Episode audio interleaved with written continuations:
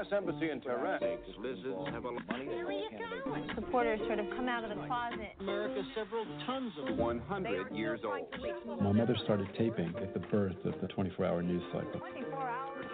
She was saying, "Well, we've got to get this. Nobody else is going to keep this."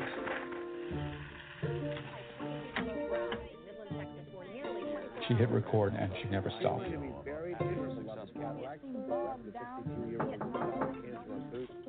She was very mysterious and very private. She lived in the richest part of the city. She had nine homes packed to the gills. She was a hoarder. You know, she hoarded everything. Who decides what's normal? I think maybe a reexamination of what is normal is, is in order at this point. My mother was enormously controlling. It was a long point of contention between her and me about my boringly conventional intellect compared to her. You know, she was definitely spied on by the FBI.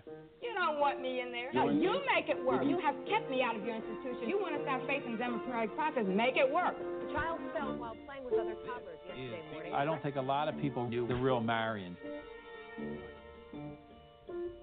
Taping these programs for my mother was a form of activism. She wanted people to be able to seek the real truth. You need to deal with people who are living a different reality than yours. She was obsessed with how media reflects a society back to itself. Those in power are able to write their own history.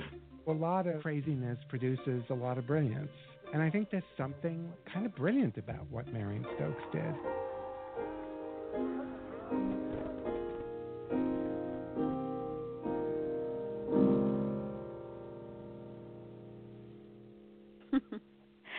Uh, good afternoon and welcome to Wanda's Picks, the Black Arts and Cultural Program of African Sisters Media Network. And that was the trailer uh, from The Recorder, the Marion Stokes Project, which is opening at the Roxie Theater um, on January 17th, um, this Friday. And it's going to have, um, I think it's going to be up through the 23rd. Am I, am I uh, remembering this correctly, Roger?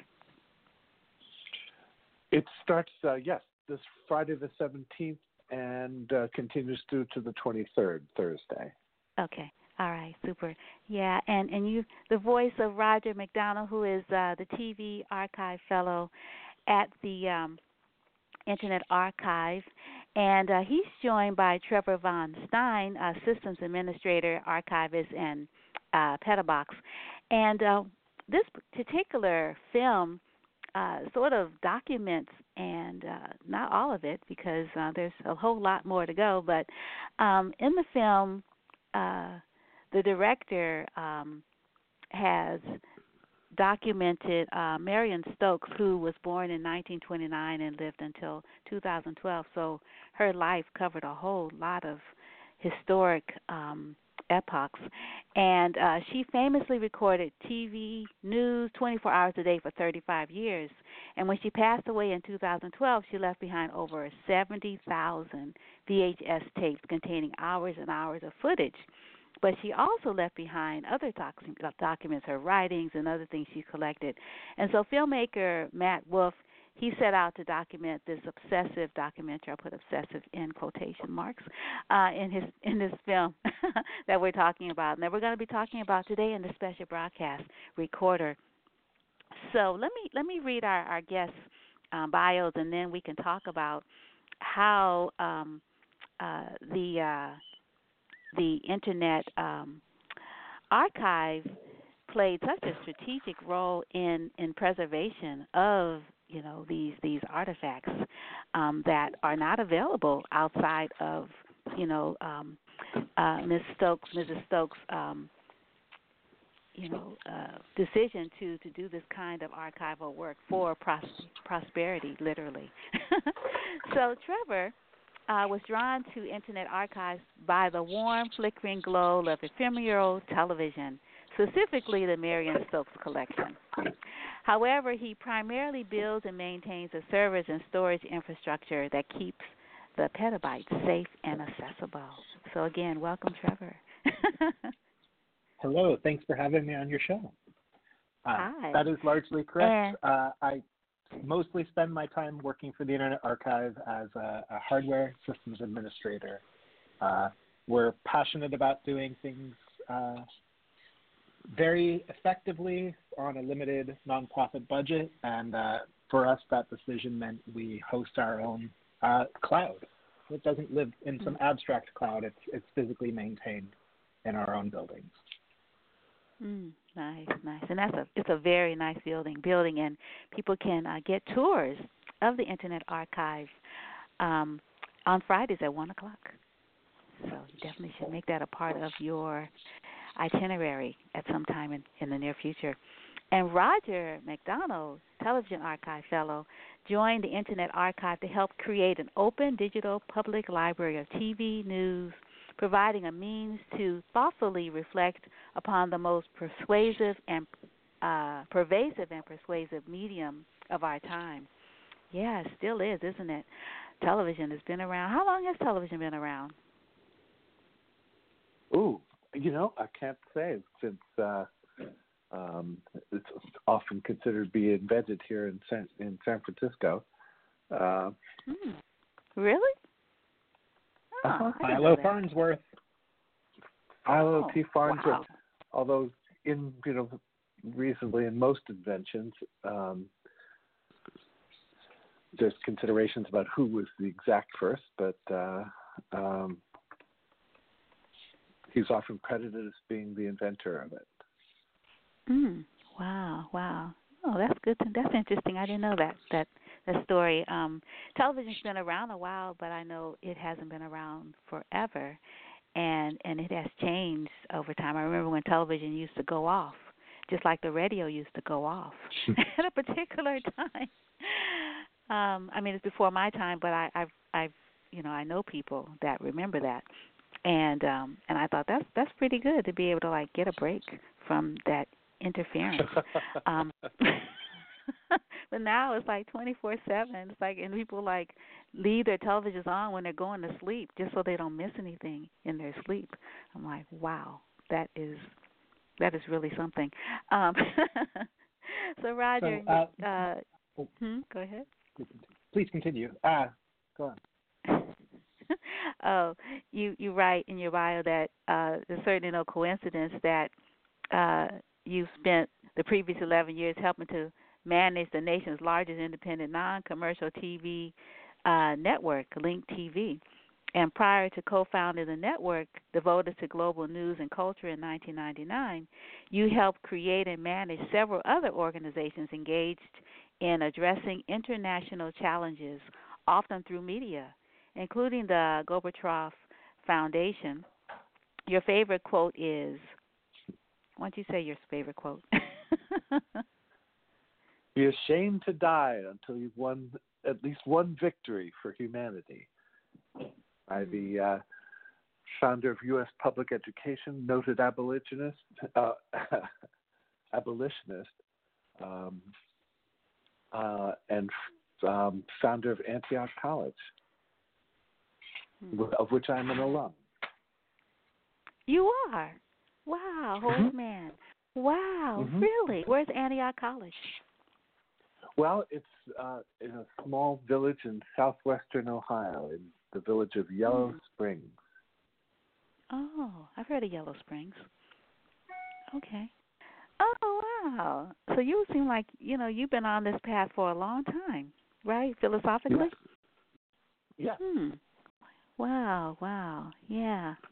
So so maybe we could talk a little bit about Marion Stokes. You know, this woman with a mission, like literally, and and she just kept it going. She was really focused on documenting uh, the news and programs on television.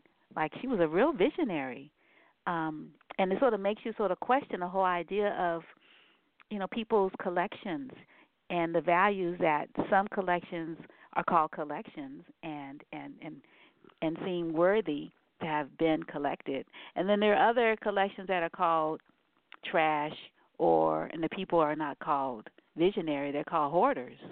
So, so I was going to talk a little bit about this woman uh, who was a librarian and uh, a really um, provocative thinker and had a lot of foresight around around the use of of information, particularly public information, and um, and also what was available to the public and how things could disappear that were once available.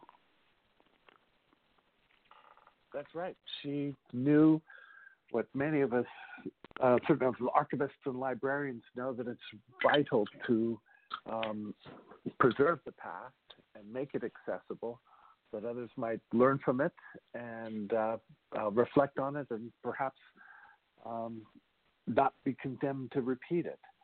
But Marion Stokes was this this somewhat unique person. She was exceedingly driven, as you say.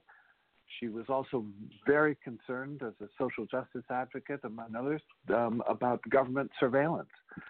She spent most of her life um, um, trying to avoid such, so that even her decades long um, dedication to preserving uh, television and television news in particular, she made uh, great efforts not to let anybody on the outside know what was going on. She thought it was vital to uh, to preserve it, um, and thankfully, um, her family, after she died in 2012, uh, reached out to find a great home for her archives of over 71,000 individual video cassettes um, with multiple news programs on each, sometimes on multiple dates, um, which she and and some of her helpers carefully inscribed uh, on the spines of each video cassette what was contained therein.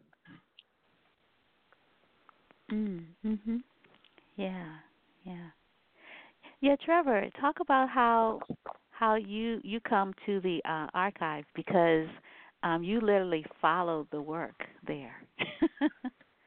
uh, yes, you, you. Thank you for reading my uh, uh, bio as an intro. Um, that that drawn to the warm, flickering glow of television sensation. Um, I, I grew up in a household with very limited access to television, and Hmm. uh, Mar- Marion started recording. I don't believe 24 hours a day initially, but uh, certainly made a daily practice of it by the Iran hostage crisis in the late 1970s, in 1979, uh, which is around the time I was born. And so I had this thought before I ever uh, showed up to visit the Internet Archive uh, that the years of recording that she had done were pretty much the entirety of the years that I had grown up without access to television. I find I find it myself very drawn to it. Uh, it's helpful to have them off in a room if I wish to have a conversation. Um, so yes, I, I found myself uh, looking for something to do uh, as a volunteer altruistic activity, and I, I just showed up at the Internet Archive, having heard that they received this collection, and thought I'd like to help. Um, and the first thing that I did for that collection was she had recorded onto a very early uh, uh, beta format uh, broadcast that she had done in the late 1960s and early 70s, uh, uh, Philadelphia Public Access panel discussion show.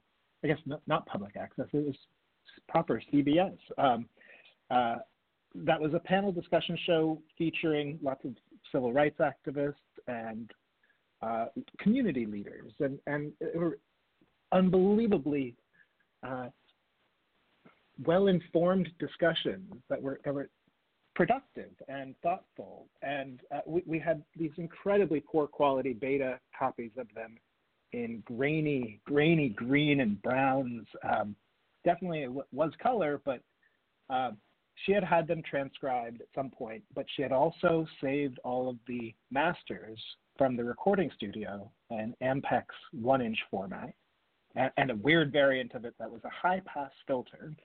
Uh, that took us a couple years to find an appropriate party who could play those back safely for us, and that's uh, that's part of the material you see in the documentary uh, recorder.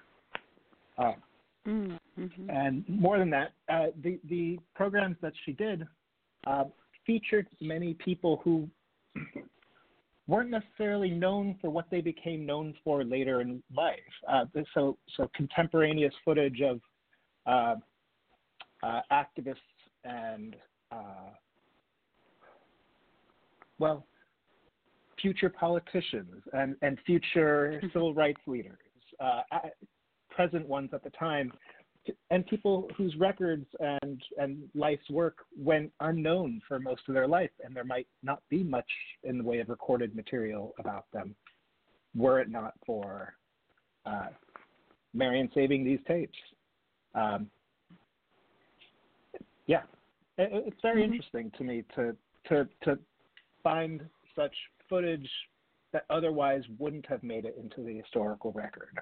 Um, there weren't references to this woman's work and activities, and, and she, she had been the uh, first chapter president for National Organization of Women for Philadelphia. Uh, she was an active communist leader. Uh, she had been an editor for multiple newspapers. Um, she she organized the buses for the March on Washington that went from Philadelphia to D.C. to hear Martin Luther King speak, and you know she she saved records and um, torn ticket stubs of who had attended uh, uh, rallies and meetings that she helped organize. She was uh, a quiet and industrious participant in civil rights discourse, and somebody who actively did not seek the attention that we are now subjecting her history to.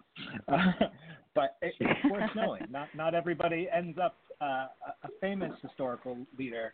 Some people want to toil a little bit behind the scenes and make good uh, help for the world, or try to live out their full human potential, like Marion would have said. Mm-hmm. Yeah, yeah. I was wondering um, if you want to give some of those names of people that were uh, relatively unknown, but na- then, um, but now are are really famous. Oh. You know, um, activists, politicians, etc. Certainly. Uh, uh, I, I think the one that most comes to mind, or I, I think was maybe one of the most impactful, was uh, a Haverford physics professor named Bill Davidon, and he, he was a really quiet, well mannered, and uh, he, he talked on the program about astrophysics.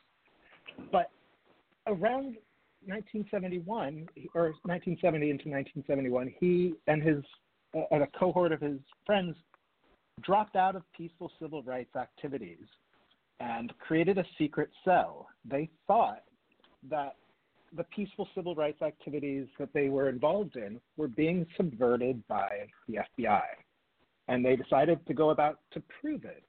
And they their their cell organized a break-in of the FBI offices in Media, Pennsylvania, carefully stole all the documents, uh, made copies, and distributed them to members of Congress and the press. And almost all of those copies immediately were returned to the FBI. But the Washington Post published them, and the documents led to a, a, a FOIA, a FOIA Act request um, that revealed the existence of COINTELPRO, and it led to the Church Committee hearings. And this mm. cell of people went their whole lives, long past statute of limitations for prosecution, uh, unnamed. They always they, they had gotten away with it. Um, the, the, the FBI surveillance that came down upon Philadelphia in the early 1970s, I think, is a big part of why Marion herself became much more private and less participatory. And I'm not saying that she had any role in the Citizens Commission to investigate oh, Trevor, the FBI. we can't hear you anymore. But, oh no. Uh oh. Okay. I'm I'm Roger, here. This you is still Roger, there? and I'm I'm hearing Can Trevor you hear as me well. still? Hello. Can, can you hear me? Mm-mm. Well, I suspect for those who are listening that Wanda Hello, may not be. Oh no. but Let me call back. uh, for those who are continuing to listen in, this is Roger Macdonald. Um, I'm a uh, TV archive fellow. I founded the television archive at the Internet Archive, and Trevor was just explaining about Oh. uh, one of the remarkable personages. Yes, Mm-mm. and Wanda is uh, trying to reach me, but I am speaking without her hearing. But I thought I'd fill up this empty space um, so that you listeners might still get an understanding of what the uh, remarkable collection of of television Marion Stokes Oh. created that the Internet Archive holds. We have some 71,000 individual video cassettes, Hello. some of which we've di- digitized, Oh my. and others, I most can't of hear the my others, most of the Oh, no. others can. So apparently, Wanda cannot hear us, but Trevor and I can hear each other. So that appears um, to be the I- case. I was just explaining to those who maybe still be listening that though we've digitized some, and the filmmakers have digitized, uh, worked with us to digitize others, the vast majority of the collection remains undigitized, and it'll it'll take a considerable amount of resources. We estimate upwards to two million dollars, and at least two or three years of concerted effort um, to bring this whole collection back uh, to life and accessible online to all kinds of researchers um, and the public who can explore it. We hope to do so in a manner similar to the Television Archive's TV News Archive, where you can go to it archive.org slash TV. In those cases, we repurpose closed captioning as a search index. So right now, you could go and search the last 10, 11 years of all national U.S. television news and local news from select regions. And it's that kind of approach we hope to take uh, when digitized to the vast collection of Marion Stokes. Now I'm going to pause, hoping that Wanda may have joined us back online.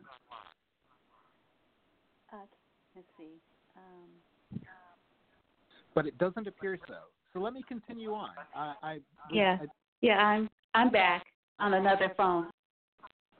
oh, hi, Wanda. Uh, we hear you, but with some echo and reverb. oh wow. Can you hear me better now? Yeah, I hear you just fine now. Yes. Okay, yeah, I had to. Gosh, it's so weird. I'm I'm supposed to be in the studio, but I can't hear you all. Okay, and I don't know if I should hang up and try it again because I'm scared that Well, we- I might lose everybody. But um, we Uh, continued I think we all hear each other were- now. okay, cool. Alrighty, super. Man, I missed I missed that long, great answer. Shoot. Uh, no, I, I, I cut mine off and I, I hung up and redialed in actually, and, and Roger uh, has continued uh, describing uh, some of the scale of the project, uh, mhm. the costs we anticipate, and, and how we wish to integrate it with uh, our main television archive. That's www.archive.org/tv. Okay, super. Thanks.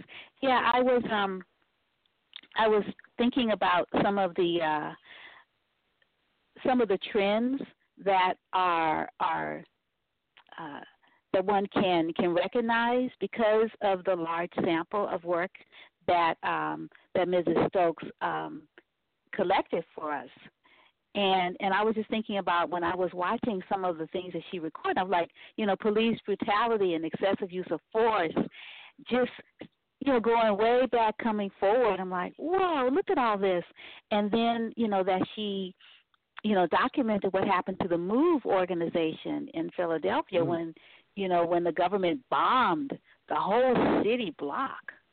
Like, oh my goodness! And it still looks like I mean, it hasn't still hasn't come back because I've I've been there more recently, and um, and you could tell there's something horrific happened there, and it's almost like uh, nobody wants to live there anymore. It looks like one of those old west, um, you know, when when everybody's inside because there's getting ready to be a shootout. It sort of looks like that on on Osage Street still. Yeah, you know, there's the television has been relatively opaque to um, analysis. They're just the archives are just not public. They don't exist. There's a great television Mhm. news archive at Vanderbilt University that goes back Mm. to 1968, but those are Mhm. just the evening news programs of what used to be the signature um, uh, news programs of ABC, NBC, and CBS in the evenings. But the advent of of more pro, more news programming, weekend news programming, and then the um, rollout of the cable networks has it has been inaccessible. So we at the Internet Archive and others have been making incremental progress towards demonstrating how you could open this up in our digital domain for widespread search. Mm-hmm. One of the interesting elements that comes to mind when you the value of being able to reflect back on news stories of of our past um, is a a group called Retro Report at retroreport.org. They utilize our archives and others. Um, they are journalists and documentarians who, at least once a week, um, create a 15 minute or so mini doc looking at a um, at a major story of our past through now the lens of hindsight to be able to reflect back on what we got so wrong and what we got right and how um, how those stories have have evolved. Um, and their their work has been really exceptional um, particularly at pointing out things that uh, sort of an underlying meta stories of how news and reactions to news are driven by underlying uh, prejudices and predispositions to fear. Uh, perhaps one of the best pieces was on uh, on the so-called crack baby epidemic, um, Mm. which turned out to be not so. there was no Mhm. um, no clinical association of hyperactivity or any other um, uh, untoward effects on babies born of of crack users. But back in the day, in the 80s, once that term "crack babies" was utilized, it the the fear and concern that an entire generation of of mostly African Americans who were going to be disabled and thus uh, dependent upon social services, it just Mhm. swept the nation, and laws and many other things resulted that have um, that really caused a great deal of harm. And Mhm. aside from Retro Report, nobody has gone back and reflected on. Wait a minute, was that reporting accurate? When did we realize that it was inaccurate? So Hmm. just one of of of a number of of um, of indications of the value of looking back at, at the stories of our past, um, so that we might thoroughly not be stampeded into retro the reports. Um, a, a couple of my favorite retro report episodes have been about the history of uh, how we ended up with a more militarized police force, the how, how SWAT teams came to be a, a, a phenomenon in this country, um, Mm. and, and how we sort of slowly walked our way there. Um, um, or um, the history of the super predator uh, was a, an idea when I was a child in the 90s that that was something that the news talked about. And, and how did we end up with that as a, or three strikes laws? So, um, they, they, they're, they're a really amazing documentary series. Oh wow! Great yeah, to see definitely have to look them up. Historic Wow, traditions. that's mhm. Yeah, I was just thinking, you know, back when you were talking about the crack babies and um and mothers who um were were, you know, addicted to some kind of substance like, you know, cocaine or something that would um you know, sort of adversely affect, you know, the unborn uh child and and how the women would a lot of times uh, be imprisoned. I remember under George W. Bush, women were incarcerated because of exposing their unborn child to these substances, and so they went to prison, and the child went to child to uh, foster care or, or or put up for adoption. Yeah, there were terrible consequences of fear Mhm. driven by prejudice and unmediated by by science. Mhm.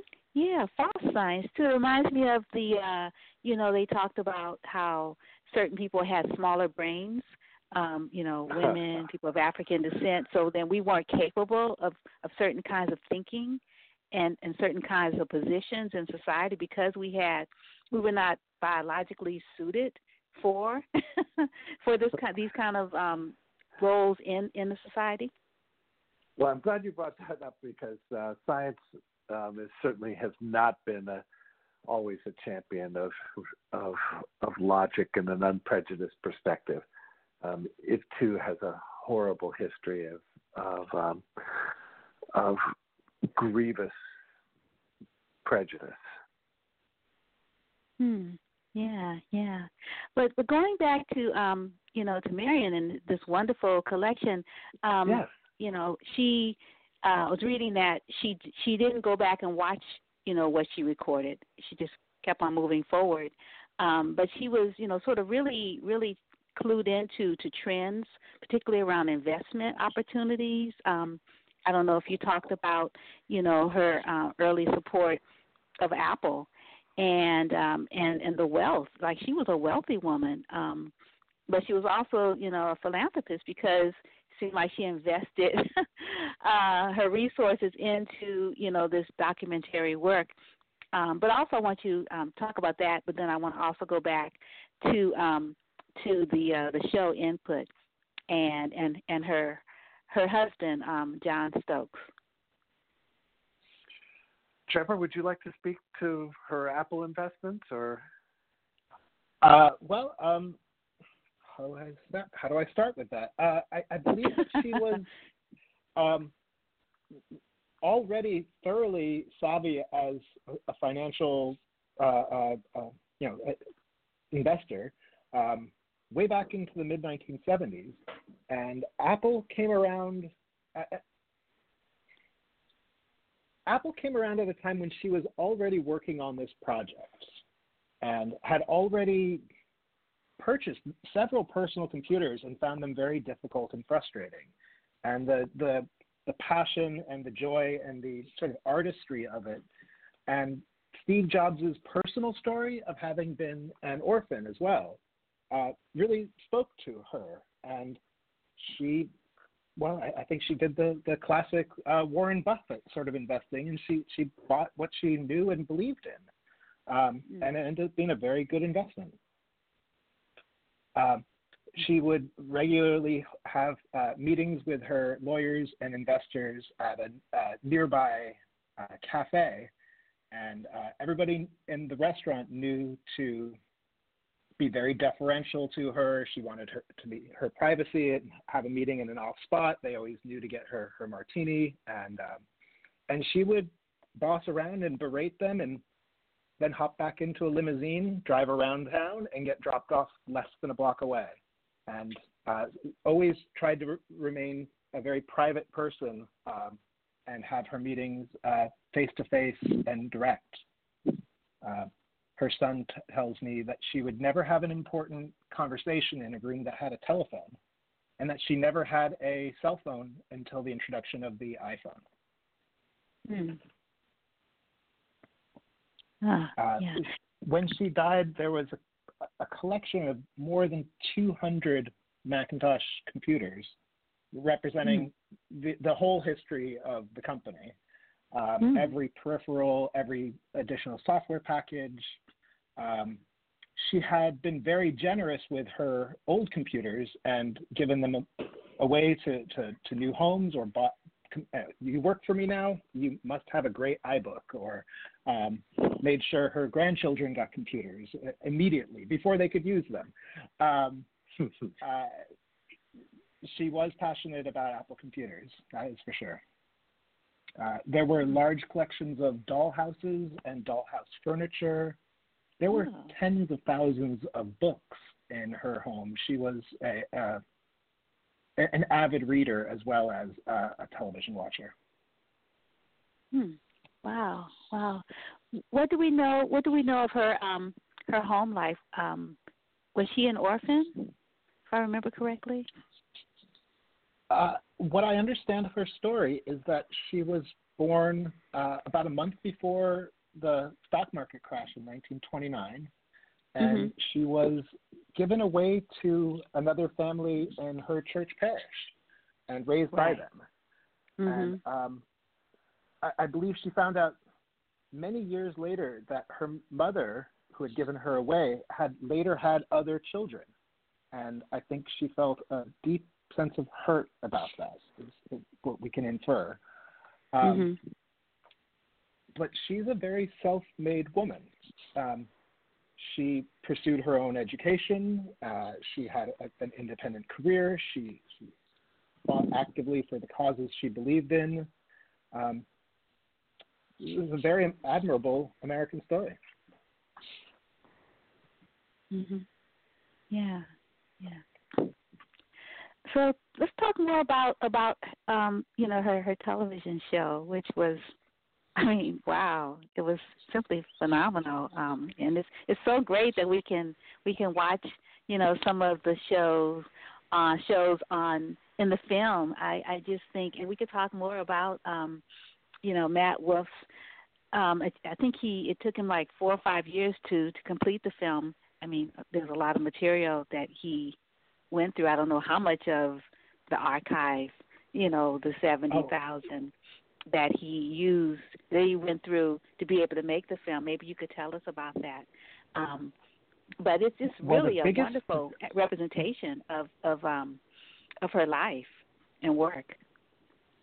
Uh, the entirety of Marion Stokes's uh, uh, show that she was participant of in from 68 to 1971 uh, is available on archive.org with uh, beautiful oh, quality from the original one-inch masters, and, and mm-hmm. those are free for anybody to use, we believe. Um, and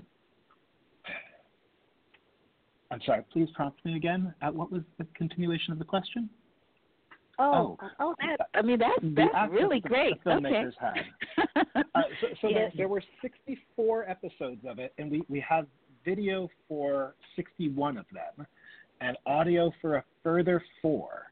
There was one uh, audio only recording that was listed as uh, uh, declined to air or, or not for broadcast, um, and I believe it was a, the the topic was Black Power and it was not aired in 1969.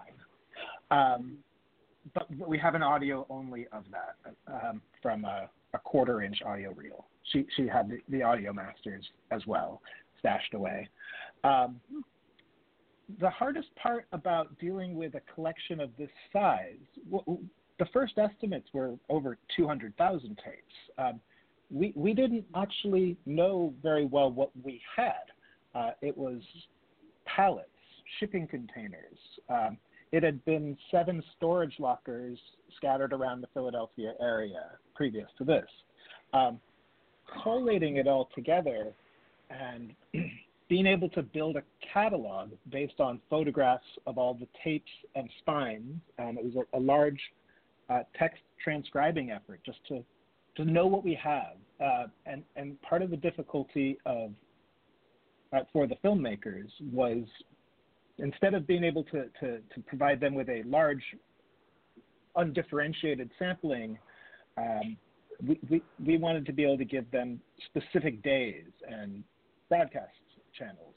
Um, so, working with the filmmakers, we built uh, a catalog so that we could better understand the collection and be able to pull out individual materials. Uh, otherwise, um, they had been packed away very haphazardly uh, as in her home life the, the the tape collection would would pile onto the floor and then take over the table next to it and periodically uh, her caretakers and her husband would would pack them up and put them into storage uh, just to make sanity of, of the house.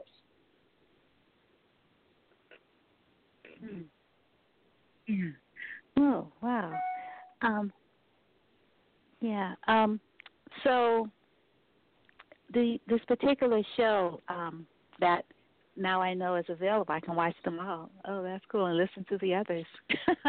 yes. Oh, that is so if you awesome. Go to, you could um, see and hear the show at, at the Internet Internet Archive, and if you go to archive.org and search for input Marion Stokes, you'll find the entire collection, um, as well as a um, as a section of research materials that'll give you um, information on who was in the shows, what the topics were, um, and background on each. It it is a remarkable um, television program that she did, as Trevor said, on the CBS affiliate in Philadelphia from 68, 69, 70, and a little 71. I may be mistaken about the 68, but uh, for at least 69, 70, 71. Um, mm-hmm. Another one of the people that she had on it that turned out to be um, uh, turned out at the time was seemingly inconsequential, but went on to make have great consequence was a a, a, a psychiatrist, John Fryer. Um, he later um, became renowned for giving an anonymous speech with a mask on before the 1972 American Psychiatric Association, um, denouncing psychiatry's treatment of homosexuality. And he came out as gay, um, and this speech is is often credited, and his other work, for really turning the American Psychological Association around and getting them to um, delist homosexuality as a mental illness. Um, he, you know, made some really remarkable contributions, um, and people now can reflect back on on um, uh, to see who he was before that happened, or a little snippet of what he had before that happened. Um, this is, you know, one of the elements of of archives and librarians.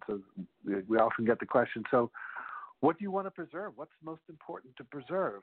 And one mm-hmm. of the mm-hmm. things that we know f- over the thousand years of, of hoarding and collecting that it's important to try to get everything you can because you can't predict in the future, for the future's sake, what now is going to be important to the future. Um, so the, the, fact that Marion diligently um, uh, collected so much of, of television news and other programming that she liked. She was a big fan of, of Star Trek. Um, mm-hmm. The documentary film is is so worth seeing uh, because it describes her unique attributes, some of which were clearly visionary, some of which she was really cranky and difficult to get along with. Um, and uh, it is the the documentary provides just a re- remarkable window into this this unique woman's life, um, where you see she did things of great that are really enviable and worthy of great respect, um, and sometimes she treated people in an incredibly cringe-worthy fashion, all of which goes into making up um, who she was. Mm-hmm. Yeah, yeah, yeah. We um, you know, we look at you know her son Michael, you know, who who speaks about, uh, you know, he and his mother's relationship, and then you you see what happened um, because of some decisions that his mother made around his own relationship with his father, and and and you know there are things that happen that you know you can't re- you can't recover from insofar as you can't undo certain things that were done and you know and he was mm-hmm. a child so he you know he couldn't necessarily tell his mother what to do and so um so that that was um you know when we learned that story um you know it's it's kind of you know um regretful but then you know we look at you know their travel you know in Europe and um that you know that's great you know seeing because she seemed like she always had a camera. I think i think you mentioned that trevor how she took she had like a camera that she carried with her and so she was actually documenting herself? Uh there's 20 or 25 super 8 reels um mm-hmm. that were part of the family archive that we uh, we, we digitized and made available for filmmakers. Uh, most of them are, uh, uh, you know, I think I think photography and home movies were of a different um, purpose than than our iPhones are today. Um, they were not so much casual moments as they were uh, Christmas morning or um, uh, a, a big important holiday where they'd buy a number of, of uh, you know cassettes for a Super 8. Um, a couple of scenes from home life, but but very few. Um, I think photography was still really special and, and rare at that point, um, and pri- a privilege to be able to do.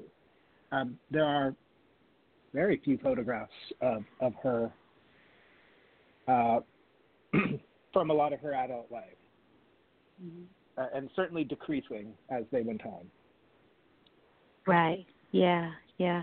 It's really really lovely when we um we we see her um having um a meal with uh some of her caretakers and um and and they're talking about um just sort of what she was like and and just sort of how she was able to come full circle insofar as her relationships with others um you know um you know once once her husband passed but i was wondering if you could talk a little bit about um um you know the love of her life and how that was that that was so beautiful uh, you know, John Stokes what they shared. Seems, is also featured prominently in the Input series. He was one of the original producers, oh, right. and he's uh, he's he's an exceedingly gentle man. He's usually wearing a light gray suit.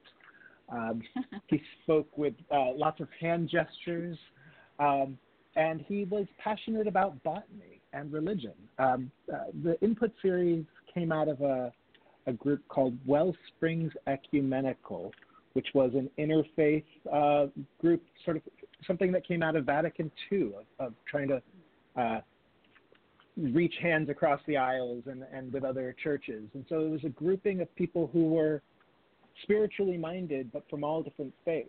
Um, and talking about that as well as talking about issues, but just from their perspectives. And his very much came out of uh, a love of botany and uh, Christianity. He had been uh, a very hmm, he had been a pacifist during World War II, and he had decided not to fight for any cause, um, and and uh, or that's the, the wrong way of explaining it. He had decided not to fight in, in the war, and was first sent to a work camp from which he escaped, and later uh, served the remainder of World War II in uh, Danbury Penitentiary, which was purpose built for peaceful objectors. Um, he was allowed to tend a garden there, and uh, that really is what uh, inspired his love of, of uh, flowers.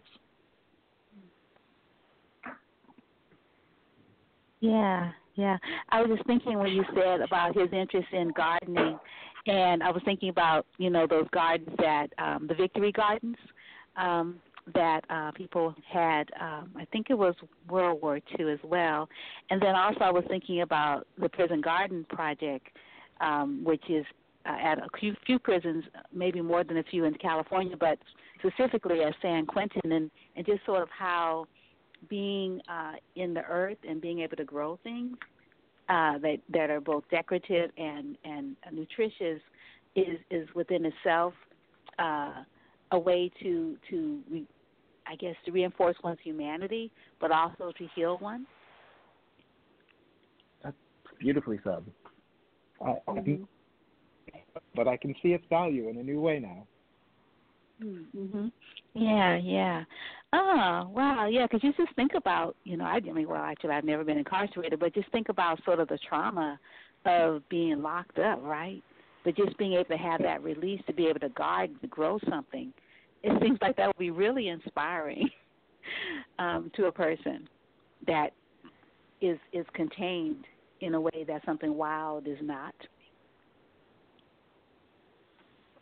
You know, Wanda, you uh, mentioned at the outset that this um, this documentary film recorder, the Marion Stokes Project, is going to be opening up this um, Friday in San Francisco and running through Thursday. Well, the first showing Friday night at 6:45, I'm going to be there and we'll be answering anybody's uh, uh, questions afterwards.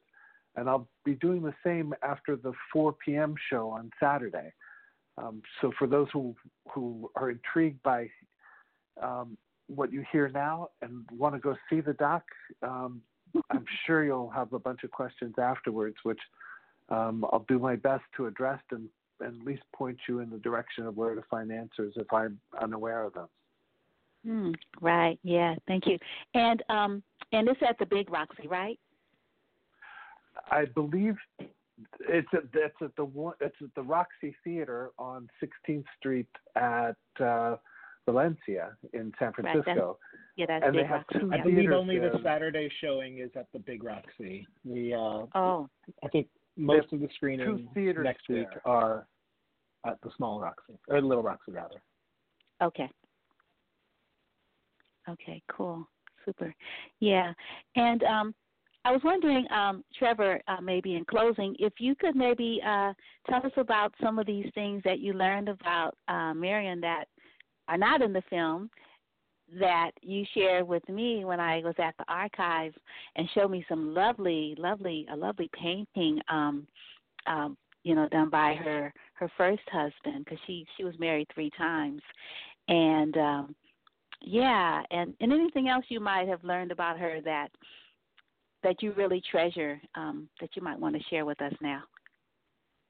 Um, we know that Marion Stokes was uh, a, an avowed communist and uh, through much of the 1950s participated in socialist newspapers and in being a pamphleteer. Uh, we have a, a, rather extensive collection of samples of uh, five cent pamphlets about why the United States should not interfere with Guatemala's foreign policy or why we should get out of Nicaragua or Iran. Um, we have correspondence from Marion Stokes to and from uh, police chiefs in Washington and in Philadelphia. She organized protests and would complain to cops if uh, they didn't get peaceful, or they didn't get protection for their peaceful protest, or wrote a, a letter complimenting um, the uh, police chief of Langley, Virginia, for uh, their very good uh, coverage of, of uh, uh, public defense when they were protesting against the CIA. Um, Marion uh, appears to ha- appears to have been fired from the Free Library of Philadelphia for her political views. And she and her husband at the time, her, her second husband, uh, Michael Metelits's father, Melvin, um, they planned to defect to Cuba and join the revolution there. Uh, they flew to Guadalajara uh, with Michael, and he, he and they, they, they attempted to to uh, join the revolution on the island, and were never able to uh, plot a, a route, really. Uh, it was after Bay of Pigs and immigration was uh, was not allowed.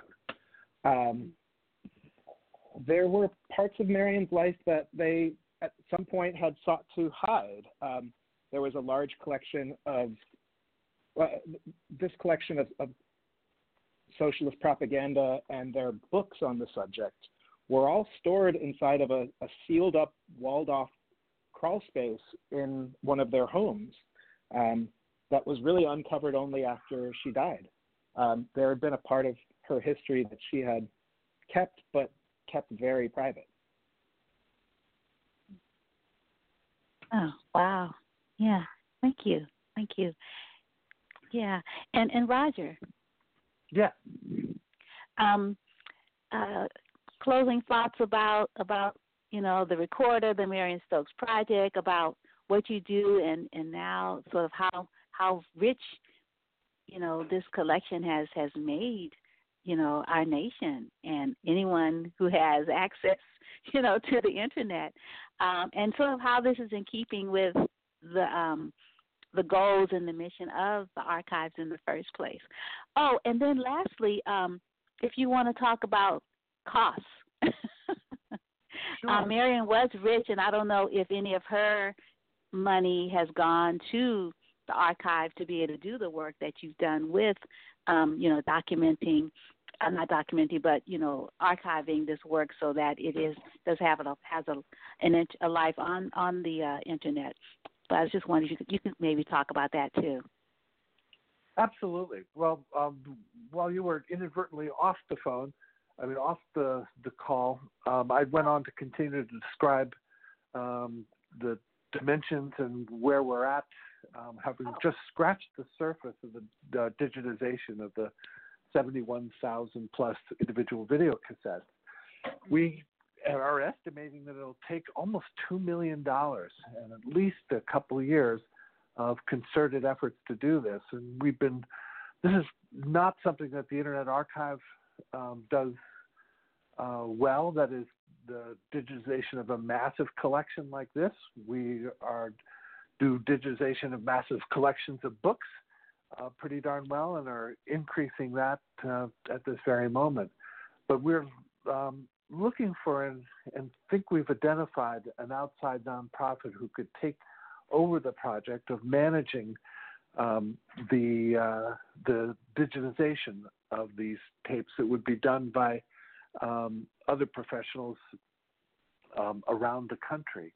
Um, we haven't started raising the money uh, yet for that, um, but we're right on the brink of doing so, and we'd love to hear from anybody who thinks, and particularly after seeing the documentary, thinks that they might like to help um, be engaged and help raise some uh, some funds to bring this massive collection to the public. Now, the Internet Archive, um, as perhaps most of your listeners know, we're available at archive.org. We're a digital library whose mission statement is really ambitious, as all mission statements should be, um, but it's something we really take to heart, and that is universal access to all knowledge for free. Um, so we have collections of uh, millions of texts, of billions of web pages, of vast software collections, of the television news archive. Um, we have a great collection of uh, of film, most of which are in the public domain.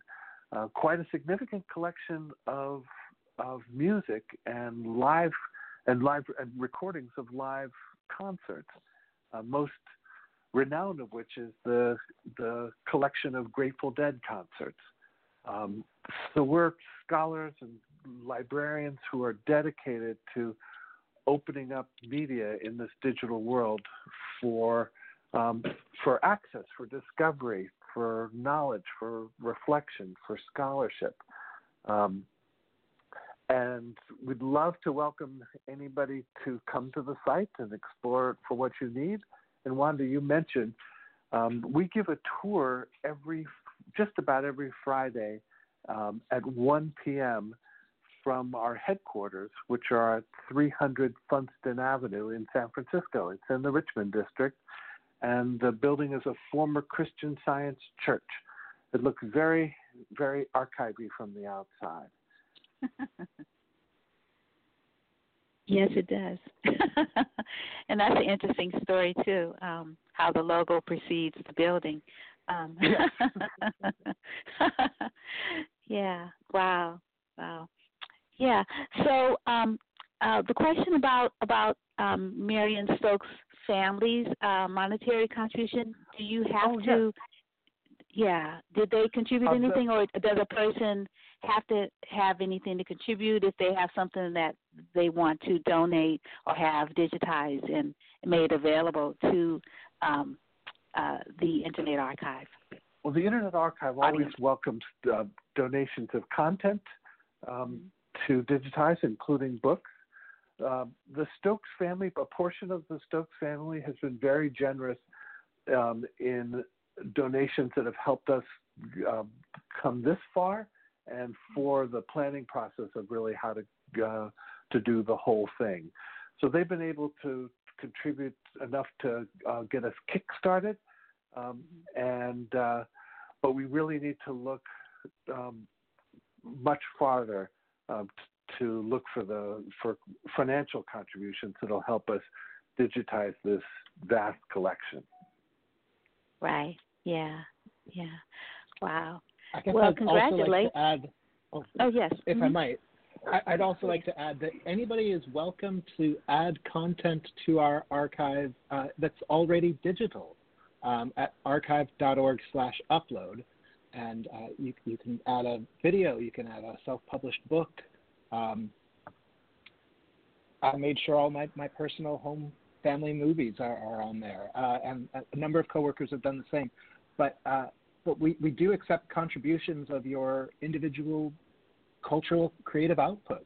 Um, uh, many podcasts and radio stations use us as where they keep their archives.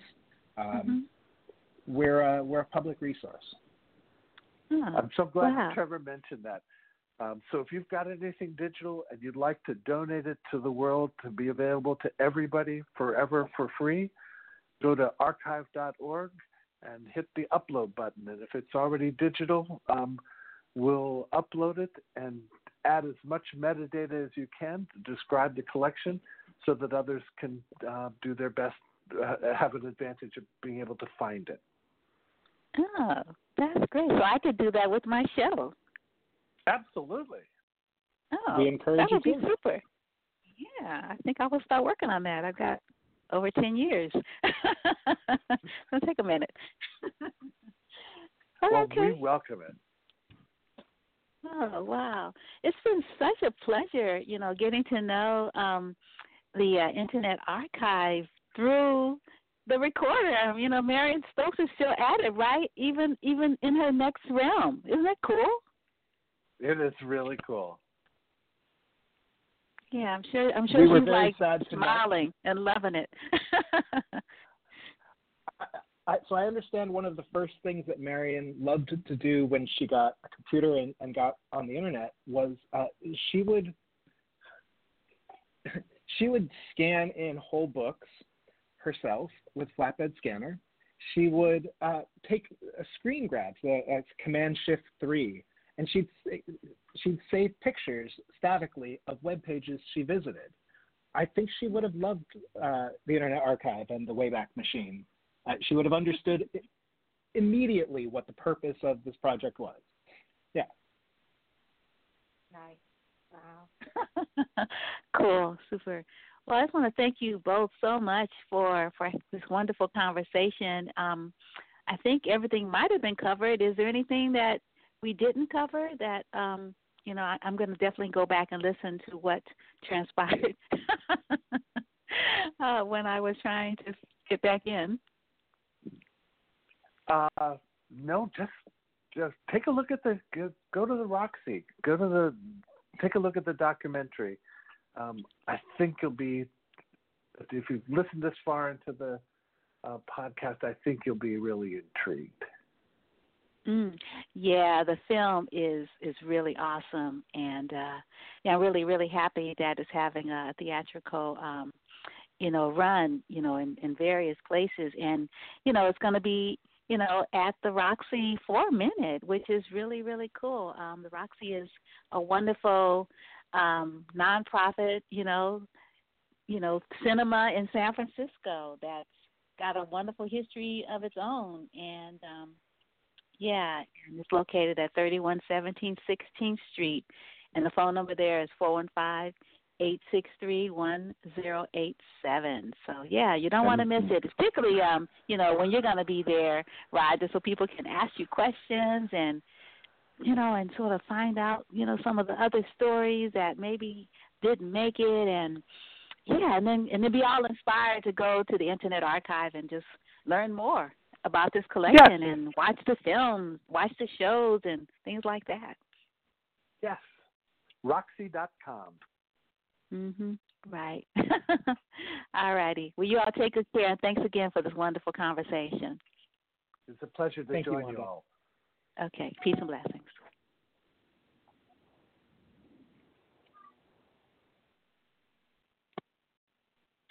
Let's see.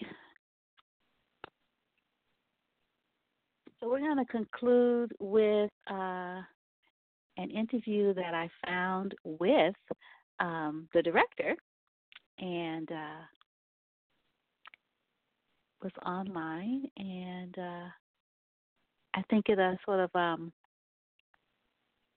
give us another um, opportunity to hear more about this this wonderful uh, woman and her work. Let's see.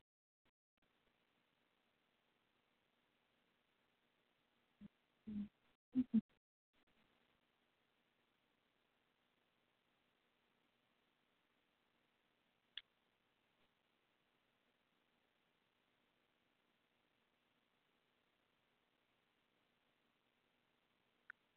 I'm, I'm scrolling. oh, here we are. Okay. Um, so this is um, this interview with Matt Wolf, and it was um, uh, it was uh, the interview was was was uh, moderated by MacKenzie uh, Fegan of Bric TV, um, and uh, so gonna play that now.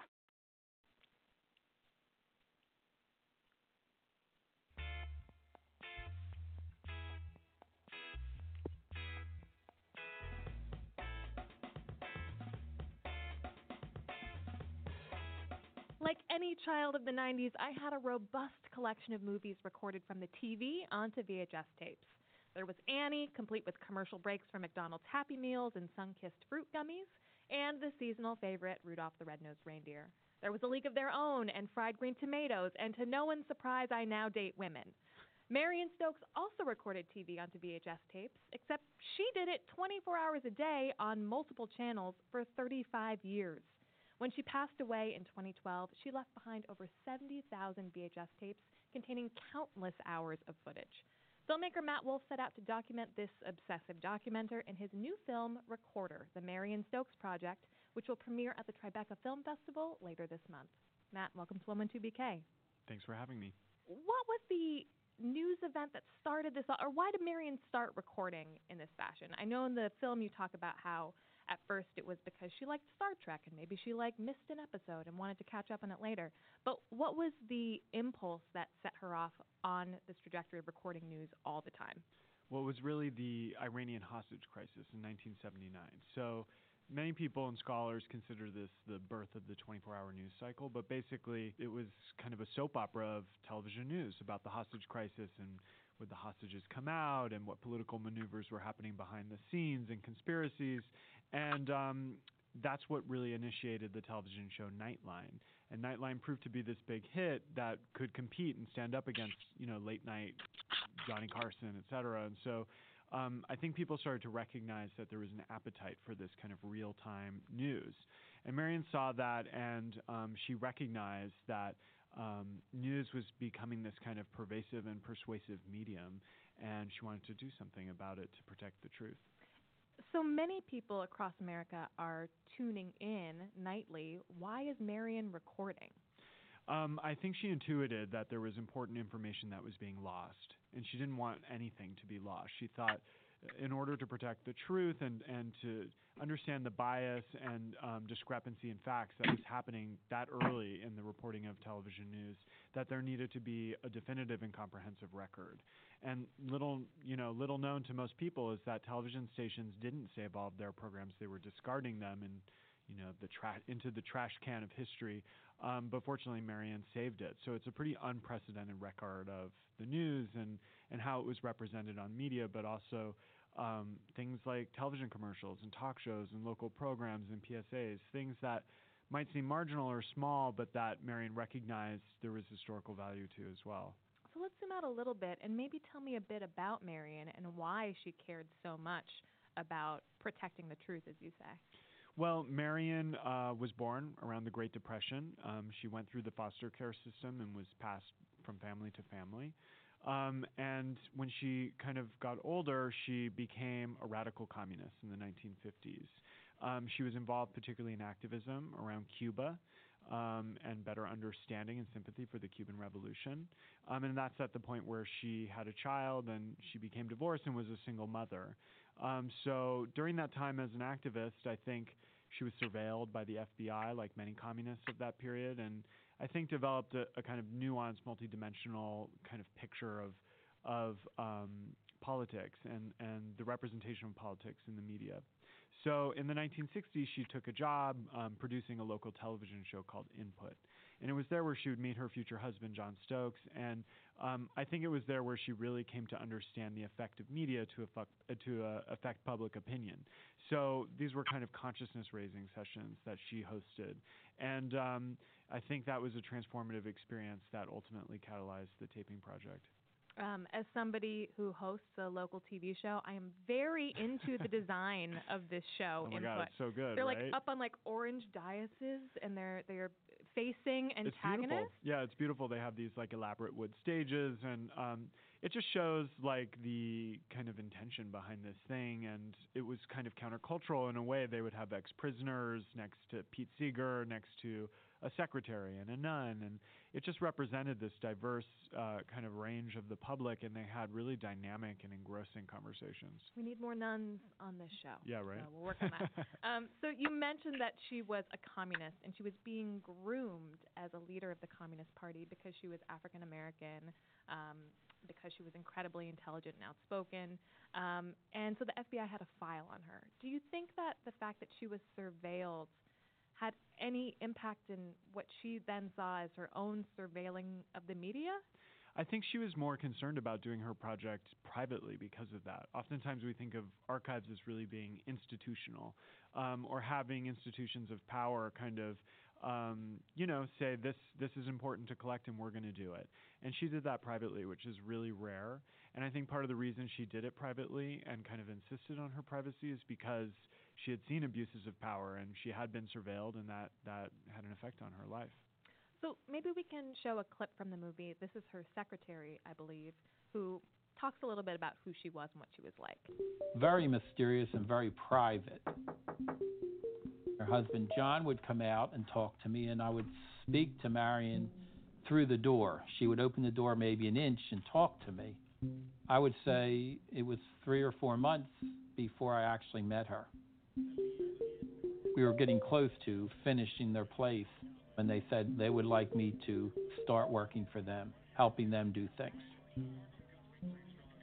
I was kind of shocked because uh, you know I never, I guess, been with someone that had so much stuff. They had enormous amount of furniture and archives, magazines, books. She read about 11 newspapers a day, and I don't think she ever threw one out. So later in life, she became fantastically wealthy. Tell me a little bit about how she found herself able to just record TV 24 hours a day. It's very unexpected. When I first heard about her story, I had no idea that she was fabulously wealthy and she lived in the kind of fanciest apartment building in Rittenhouse Square in Philadelphia. And Marion, beyond being savvy about politics and the news, was a very gifted investor. And she recognized trends in media and technology very early. And beyond just understanding them, she acted on them. So when Macintosh Computer released, um, when Apple released the Macintosh Computer in 1984, she acted and she became an avid investor and collector of Apple products. And through that and other technology and real estate investments, she became a very wealthy woman. She had married a man who came from wealth, um, but her investments and her savvy in the marketplace kind of enhanced that. And you just referred to her as a collector. So it wasn't just the VHS tapes, the 70,000 VHS tapes. She collected Apple products, she collected newspapers, magazines. She had apartments filled with things. Um, and one of your subjects in the film talks about the difference in history's eyes between hoarders and collectors. Can you make that? Can you distinguish the difference between those for me? Yeah, I really think it's um, you know who decides what's valuable. To some people, um, every single newspaper from the past 15 years is of value, and to other people, it's just trash. So I think um, it's during Marion's lifetime, a lot of what she was doing was kind of cast away as hoarding or um, pathological, when in fact we now look at it and can recognize that there was insight behind it. So I think um, in terms of collecting, it's really in the eye, uh, the eye of the beholder in terms of what's valuable to save. Do we know if she ever went back and watched the tapes that she recorded, or did she just save them for posterity. Yeah, she wasn't analyzing, editorializing, or interpreting the news. She was just capturing it. Of course, as an individual, she had her own point of view and, and kind of optics over the, the kind of mechanisms of news. But I think for her, it was more about creating a comprehensive and definitive archive so that people could use it in the future. And worth mentioning that she started out as a librarian. Exactly. So that archival impulse is strong. Yeah, she she had a career as a librarian, and then she took took it in inside into the house. hmm And what happened after she passed away in 2012? Well, as you can imagine, the task of kind of cleaning up this kind of project was overwhelming. And the film, in a lot of senses, is about Marion and her relationship with her son. And it was a complex and often kind of troubled relationship. But at the end of her life, she asked him um, to kind of be the executor of her estate and to make sure her life's work wasn't in vain. So Michael searched and searched for some home for these tapes. They put the 70,000 tapes into uh, storage pods, and there was part of them that thought, um, you know, these are just going to be thrown away. But what happened is that they found the Internet Archive in San Francisco, which is a very unconventional library, um, you know, that uh, agrees to digitize huge volumes and, and corpuses of analog collections with media. And so um, those storage pods were shipped across the country from Philadelphia to San Francisco. How many? You create this kind of scaffolding against which her life plays out. So all of the major events from the late 70s up until her death um, are are featured, as well as recurring themes such as violence by the police against black people. Um, in some ways, it reminded me of Christian Marclay's The Clock, except Mhm. instead of like every minute of the day, it was like every year. Yeah, I wanted to create a kind of unconventional timeline. What I found going through the tapes is, you know, the fall of the Berlin Wall was m- maybe less interesting than the fall of Miss America's pageant stage. Neither are in the film, but it was the kind of marginal histories or the forgotten local news stories, um, things that people don't always think about or know about that were often the most interesting things that pointed back to Marion. But I tried to treat well known current events like 9 11 that all of us witnessed on television. I tried to show them through the guise of this archive in a new and unconventional way that makes you reconsider these experiences we've collectively had through television. I mean, the 9/11 scene is stunning, if I may say. Thank you. Um, I don't know if you want to talk about it or if that's like a spoiler, uh, but if you feel comfortable talking about it, I would love for people to know about it. Sure. I mean, we show the minutes in which the news of 9/11 broke, um, with four screens side by side. So you see in real time how each network started reporting the the breaking news of 9/11. And what's disarming and uncanny is to see the the kind of inane or, you know, benign programming on news that was happening before it. It really shows you the flow of the 24-hour news cycle and how in real time all the news networks catch on like wildfire to something that's happening. So it I think for everybody it puts them into a place where they remember the moment that they found out about that in real time and how we were all kind of viscerally connected through this moment and glued to the television. Absolutely, and it's these four quadrants, and the top left is CNN, which has it before anyone else, and uh, it, exactly what you said. It puts you in the moment of there was a time before I knew about 9/11, and all of a sudden I knew about 9/11. Yeah, and everything was different, especially in the media. Everything was different from that point on. Yeah. I think there's other events like the Challenger, to some extent, the Iranian hostage crisis that people experienced through television, um, and it was a collective experience. Um, and um, I don't know if that happens as much today. Ho- hopefully, nothing like 9/11, but um, th- there are just a few things that we all know through television or Mhm. JFK's assassination. So much of the film is about who decides what's important, what makes it onto the news, how it's portrayed, um, and about how we don't know what's important until afterwards, often, which is Yeah. why it's important to cast this wide net, and then we can go back through. Like I'm thinking of the moment where we see Kellyanne Conway, a young Kellyanne Conway in the '90s, on the news, which at the time was like, oh, Kellyanne Conway. Now it's like Kellyanne Conway. Yeah, it's that's what's so unique about the archive is uh, someone in the film says archives predict futures. It's kind of like, you know, so often we look to the past, but um, to try to better understand today. But in terms of archives, it's it's kind of impossible to know what from the past is going to be significant in the present or into the future, and that's that is the rationale that guides archivists to to collect everything. Is you never know what's going to be important. It seems as if your own experience as the director of this film mirrors a little bit um, the experience of a news executive in that you had to decide what of this archive was important enough to make it into the film. How do you think your own point of view um, impacted the narratives and the, the micro narratives that you weave throughout this film? Yeah, of course, as I'm speeding through that footage, as I mentioned, you know, 10 times pace, like, you know, I'm I'm marking things that just appeal to me aesthetically, content-wise, and of course, in various iterations of the film, there was lots of stuff that was really interesting to me or, or tapped into my preoccupations and, and fascinations. But I would have to stop myself and to think, Marion's a very mysterious woman. Um, we need to figure out how this material points to her and how she points to this material. So I really tried to s- sit in her her place and to try to think how a story might appeal or affect her as a viewer, given what I knew about her, her interests in in um, the, mechaniza- the the mechanics of media, in um, communism and, and the American government's relationship to it, into race and race politics, um, into technology and the emergence of new technology. Um, these are things that were such big threads in her life. I tried to often choose stories that intersected with those subjects as well. She does emerge as a very mysterious character. And I think I understand her motivations on a cerebral level, but there's this other storyline that I don't quite understand, which is that um, she didn't have a relationship with her son, Michael, as you mentioned, or her stepdaughters. And in fact, as she delved deeper and deeper into this recording project, she distanced herself from them. Do you have any insight into that? And it, also that she built a, a sort of chosen family afterwards with her staff. hmm I think um, obviously this kind of project involves a, a certain amount of control, um, controlling an overwhelming cascade of information, trying to organize it, trying to make sense of it. Um, you can't control human relationships, and Marion wasn't good at that. And I also think that um, you could say she made certain sacrifices to pursue this project, and those sacrifices were really hurtful to people in her family and people around her.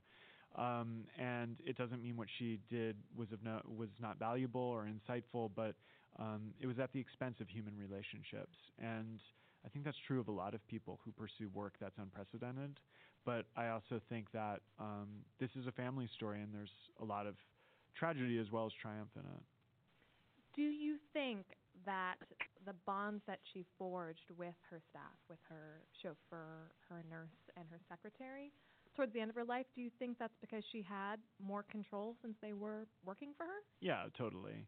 And I think, you know, um, when her husband died, um, Marion was alone. She had alienated a lot of her family, and this group of people provided a, a kind of support and camaraderie that she, she didn't have. But they also were a group of people who helped her reconnect and to forge a new relationship with her son at the end of her life. So it's a pretty unconventional family story. So, how long were you working on this film? Ooh, I, I think I was working on this film four to five years. It's been a long haul. As you can imagine, like, you know, indexing that collection, digitizing the tapes, going through them, let alone doing all the production. It just it's a process that unfolded over a long period of time. So, if people want to attend the world's premiere, can they do that? There are a limited amount of tickets left. I don't know for how long, but the film uh, is premiering at the Tribeca Film Festival, but it will surely be back in New York. Excellent. Matt Wolf, thank you so much for joining us. The film is called Recorder, uh, and I hope that people catch it at Tribeca or other festivals, hopefully in theaters after that. Great, thank you.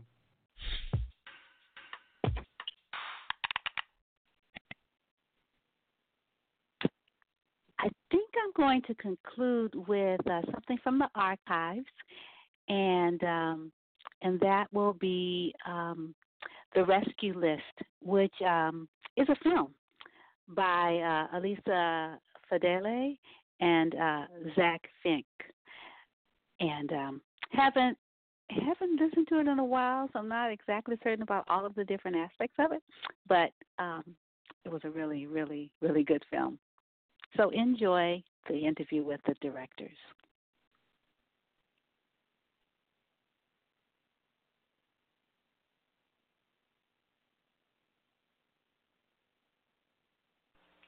Okay. Wow, your film, The Rescue List, is so, so wonderful. It's such a great story. It's really sad, but it's also uh, heroic because there there are some happy endings, which is really great. Thank you. Thank you so much. Thank you so much. We're so glad that you enjoyed it. Yeah, yeah, and and what I really enjoyed is that I didn't know the story. Um, I've I've been to Ghana. I'm going back in May, and I I never knew the story. What happened, you know, with Lake, with the Volta Lake? Uh, I saw, um, I saw the dam, and it just sort of reminds me, since you all are in the Bay Area, of sort of the move. It's it's like a neo-colonial gentrification. Yes, exactly. Mhm. Yeah, I was wondering if you could maybe tell our audience uh, something about the history of, of the region of, of Lake Volta, the largest man-made lake in the world. I'm like, wow. And you know, going back to 1965 when um, all of these people's land was flooded and they were pushed out. Absolutely. Yeah. So, um, so the the the lake where the the trafficking and child slavery takes place in Ghana It's called Lake Volta, and uh, it was created in 1965, just after Ghana gained independence from Great Britain. Um, an American aluminum company actually helped fund the construction of a hydroelectric dam on the Volta River, which uh, made this 3,000 square mile square mile lake, Lake Volta. And the goal of the dam, uh, from the government perspective, was really to launch Ghana into its economic independence. Um, but the aluminum company actually negotiated cheap access to the electricity generated from the dam and ended up benefiting really more than people in Ghana did because the infrastructure was not built at the time to bring the electricity to the rest of the people in Ghana. Um, so it really just served the uh, the aluminum company. The creation of the lake also displaced about 80,000 people who had previously lived on the land that was now flooded. And um, in the process of creating the lake, fishermen from the southern coast of Ghana who previously had fished in the ocean ended up migrating onto the lake to start fishing there, and that is really what started the trafficking of children to the lake. Mm, mhm. Yeah.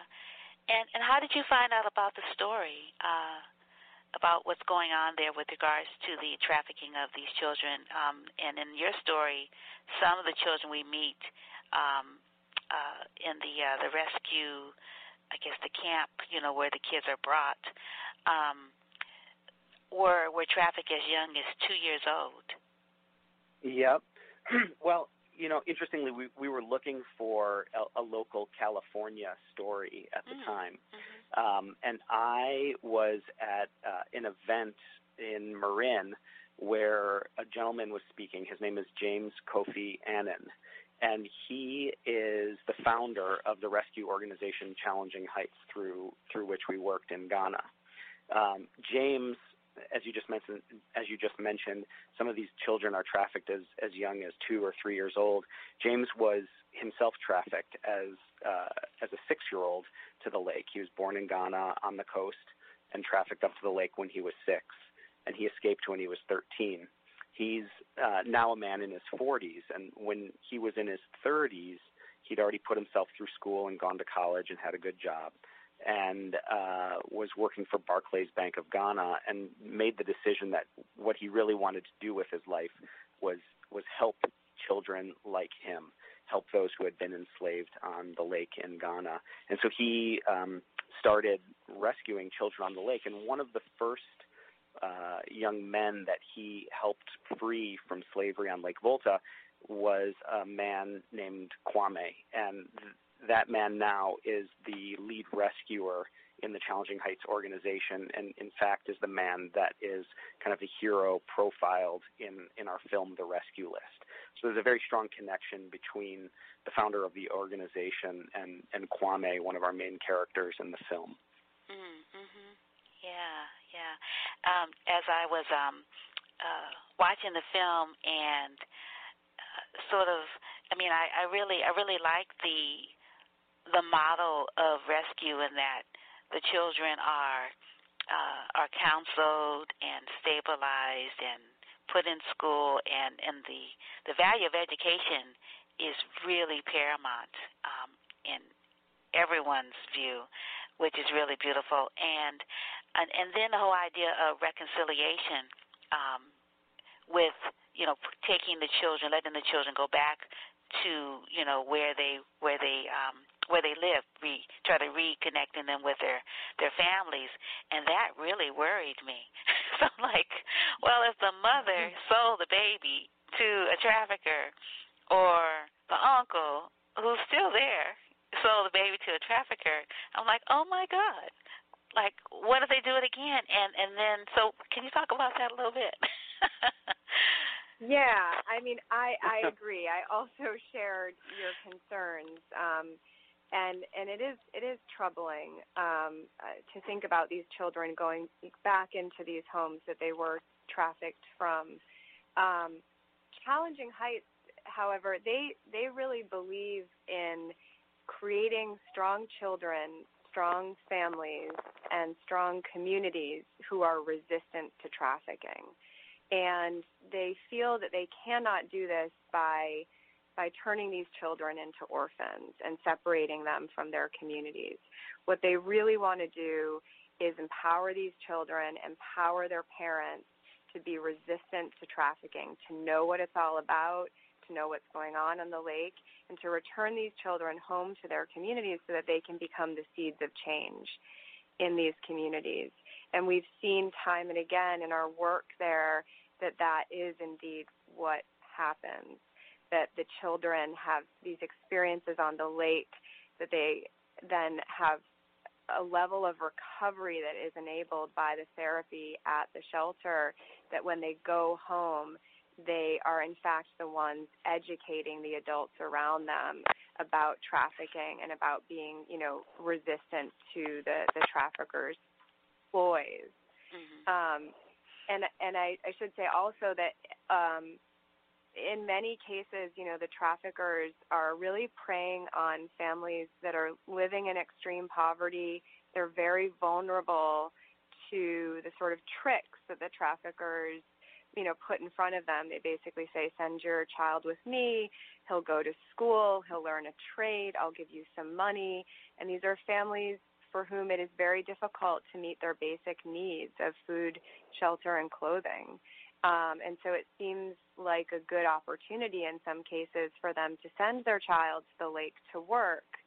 Um, and they expect that that child will be returned home to them. And in fact, they disappear. Mm-hmm. So, so the traffickers really are um, misleading them in, in a big way. And once once parents realize what has happened, they are very regretful in most cases. Mm, yeah.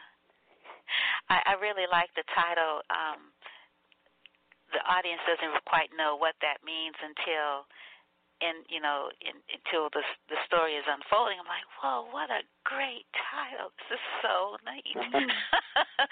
great, great title. Thank you. Yeah. Yeah. It it revealed itself to us in the same kind of way that the audience I think gets to experience that, you know, Mhm. kind of in the making of the film. It kind of Mhm. presented itself to us. Yeah, we didn't we didn't know when we started making the film that that Kwame, you know, creates the rescue list, and we didn't necessarily anticipate that it would be something that we we would be able to film and include in the story. So it was really really poetic how it revealed itself to us. Mm, mhm. Yeah, I'm just sort of reminded of um, Malidoma Somé's work, um, uh, like Water for Spirit. You know, when he uh, from Burkina Faso was was kidnapped um, by. I'm trying to think. Um, well, I don't know if it was by Catholic priest, but anyway, he was taken from his family Yep. when he was really young and put in um, a boarding school, and where they similar to the the later um, uh, boarding schools for Native Americans, you know, he couldn't speak his language, he couldn't practice his culture, and he was really young. So uh, the hope was, I'm sure, that he would be indoctrinated into Catholicism and Western ways and forget, you know, that he was a person of um, African descent, you know. Um, and and all of those things. And and so what was really cool about his story is that he sort of noticed the contradictions, you know, when he became a teenager, and then he he went back, you know, because you know the story, and and then he was able, like these children, um, you know, reunited with his family, and so I was sort of, I always would think about that in in light of what happened to my ancestors, you know, who were um, separated from their homeland through uh, chattel slavery, and and the whole idea of the participation of Africans who knew the families, knew the children sometimes, and and and negotiated this. Like, so the child would go with this stranger because the, the person wasn't a stranger. And I'm like, well, so your your rescue list sort of brings up that kind of stuff. I'm like, this is how it happened. Yeah, I think that there's a lot of interesting parallels there, and, and I know and I'm really appreciative of the work of Malidoma Somé. Mm-hmm. Um, and I, I think that some of uh, you know what he experienced as um, you know the the, the Catholic uh, boarding schools tried to indoctrinate him into a Western way. Mm-hmm. Um, in in terms of the losing of his tradition and the losing of his native language and, and his experience of being part of um, belonging to his village and his tribal community is that that was a very specific uh, outcome. I think that the um, colonial powers really were aiming for with that, and in in in the case of the modern slavery that we're looking at, I think it's a really unfortunate, unintended consequence of what happens to these children. Right, they're taken more for their their labor, uh, you know, to enrich these fishermen on this lake, but in doing so, they're removing them from the context of their home communities and villages. You know, they're speaking a common language on the lake that might not necessarily be their native uh, tribal language from their their home village. Uh, they are, um, you know, separated from the rites of passage that they would normally be able to experience in their home village as they were growing up. Um, they are not given access to an education or health care. Uh, and so I think that while uh, you know these unintended consequences have you know enormous impacts on these children's lives, the the the biggest one m- may be in terms of you know what they're able to do after they are set free by challenging heights because all of these children are coming out at 12, 13, 14, 17 in the case of you know our main our main subject Peter, mm-hmm. completely illiterate, not able to read or write, and it's really setting them up for you know this the the slavery process has set them up for failure in the future. And Challenging Heights is doing such an amazing job of trying to turn that around and give these children an education because they fully believe that that is uh, empowering them to you know kind of live the life that is going to be much more fulfilling for them. Mm-hmm. Right. Yeah. So talk about um, you know being an anthropologist and ethnographers and being there, you know, um, with the children, you know, for for a length of time. I mean, how long did it take you to to make the film? How long were you with the children? Um, particularly, you know, you you you follow, you know, Kwame, um, you know, the adult, um, Peter and Adam, two of the boys who are um, who are rescued, um, and then we we see other children in in the large in the more uh, the group scenes and things like that, um, as well as you know we go to the villages and we you know we we are uh, part of the negotiations between mothers and uncles and fathers and the children, which I really like the idea that they participate in the reconciliation, it's like, well, you can ask any questions you want to ask, and you can, you know, challenge, and you don't, you know, don't be docile, you know.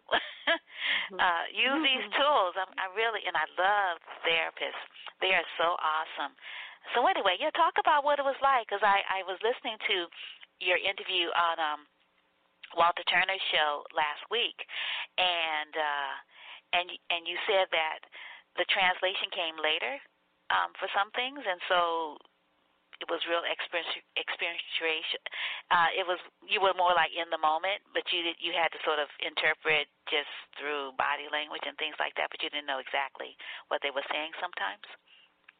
Yeah, actually, yeah, the entire time we did not have live translation, and and I should say there are seven languages um, spoken in the film, one of which is English, and there's really just a little bit of English, but there are six other distinct Ghanaian languages, not dialects. There are hundreds of languages in Ghana.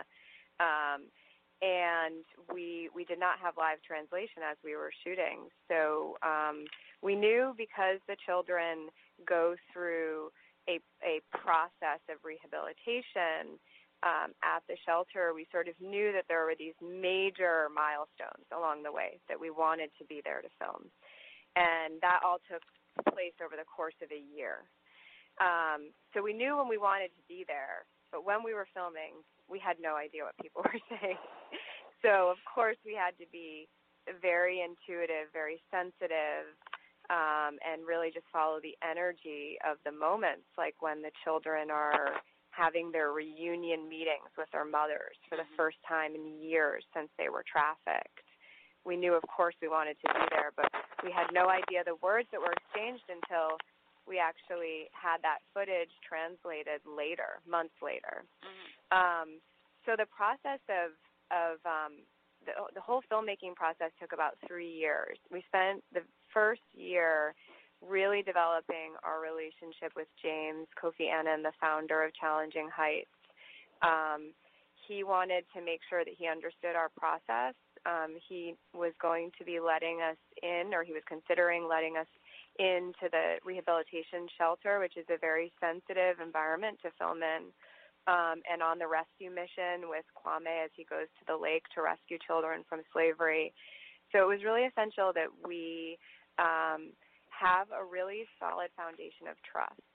And and so we spent the time that it took to build up that foundation of trust. Um, and then we did the same thing when we arrived in Ghana on our very first trip. It was our first time to Ghana. We met um, Kwame and the rescue team.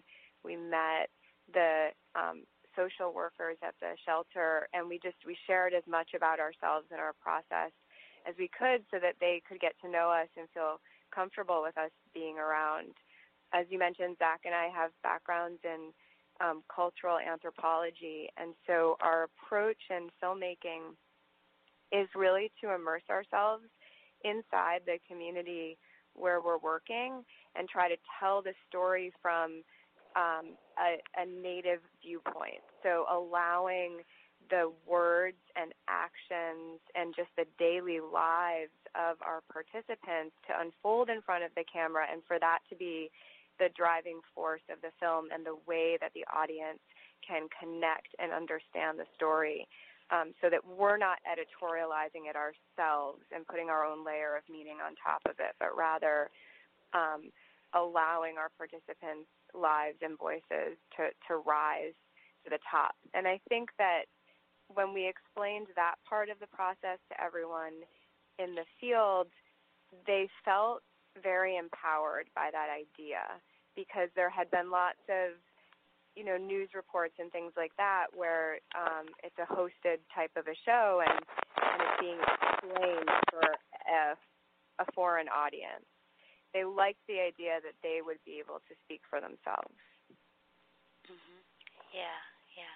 And and then um, you know, Zach, you were out there or maybe you both out there on on the water, you know, in the um in the boats. Uh and and your camera is just so invisible. And I was just wondering if you could talk about how you did that. Um, there, I mean, you all do not intrude at all in the story, and I'm like, I never noticed you.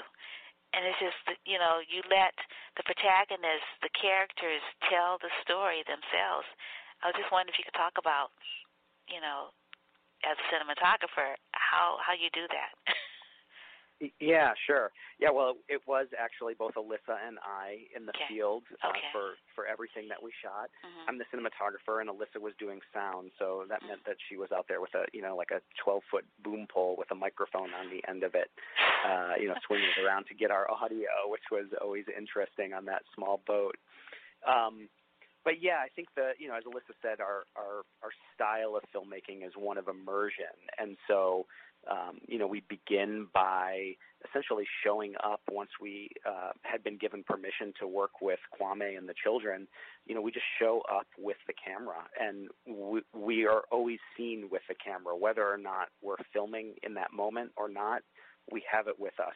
It's a good size, you know, cinema camera that sits on my shoulder with a big lens and a big battery on the back. So it's it's it's definitely it is definitely not invisible. But one of our goals is to become just so much a part of the fabric of of everybody's everyday life that we just kind of um, start to blend into the background as much as you know two Caucasian Americans can in, in an African country, um, which is you know not easy, but it, it it takes time and it takes trust.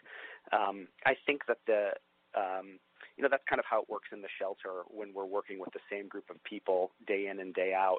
It's a little bit different on the lake on the rescues because we're interacting with um, you know uh, people traffickers and people who have uh, these children in their possession and they're just seeing us as we're arriving, but the intensity of the negotiations and the conversations that Kwame is having with them, on top of the fact that you know he tells them from the beginning that we're there working with him filming the work that he does made it so that you know they were kind of forced into a conversation with him. He asked for their permission for us to be able to film. But once that was given the the conversation is so intense that they're having that we just kind of recede into the background once again.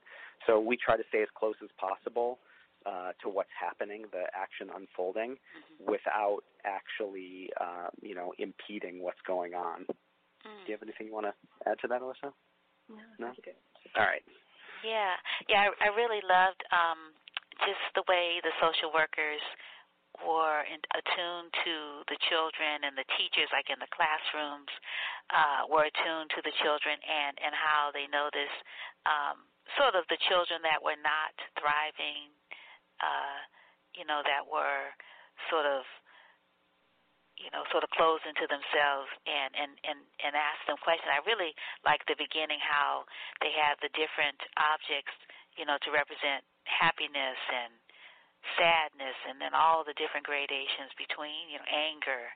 That was that was really really super. Um, um, but yeah, when um, when Adam was, you know, one of your um, one of one of the uh, the characters that you're following in the story, um, Adam.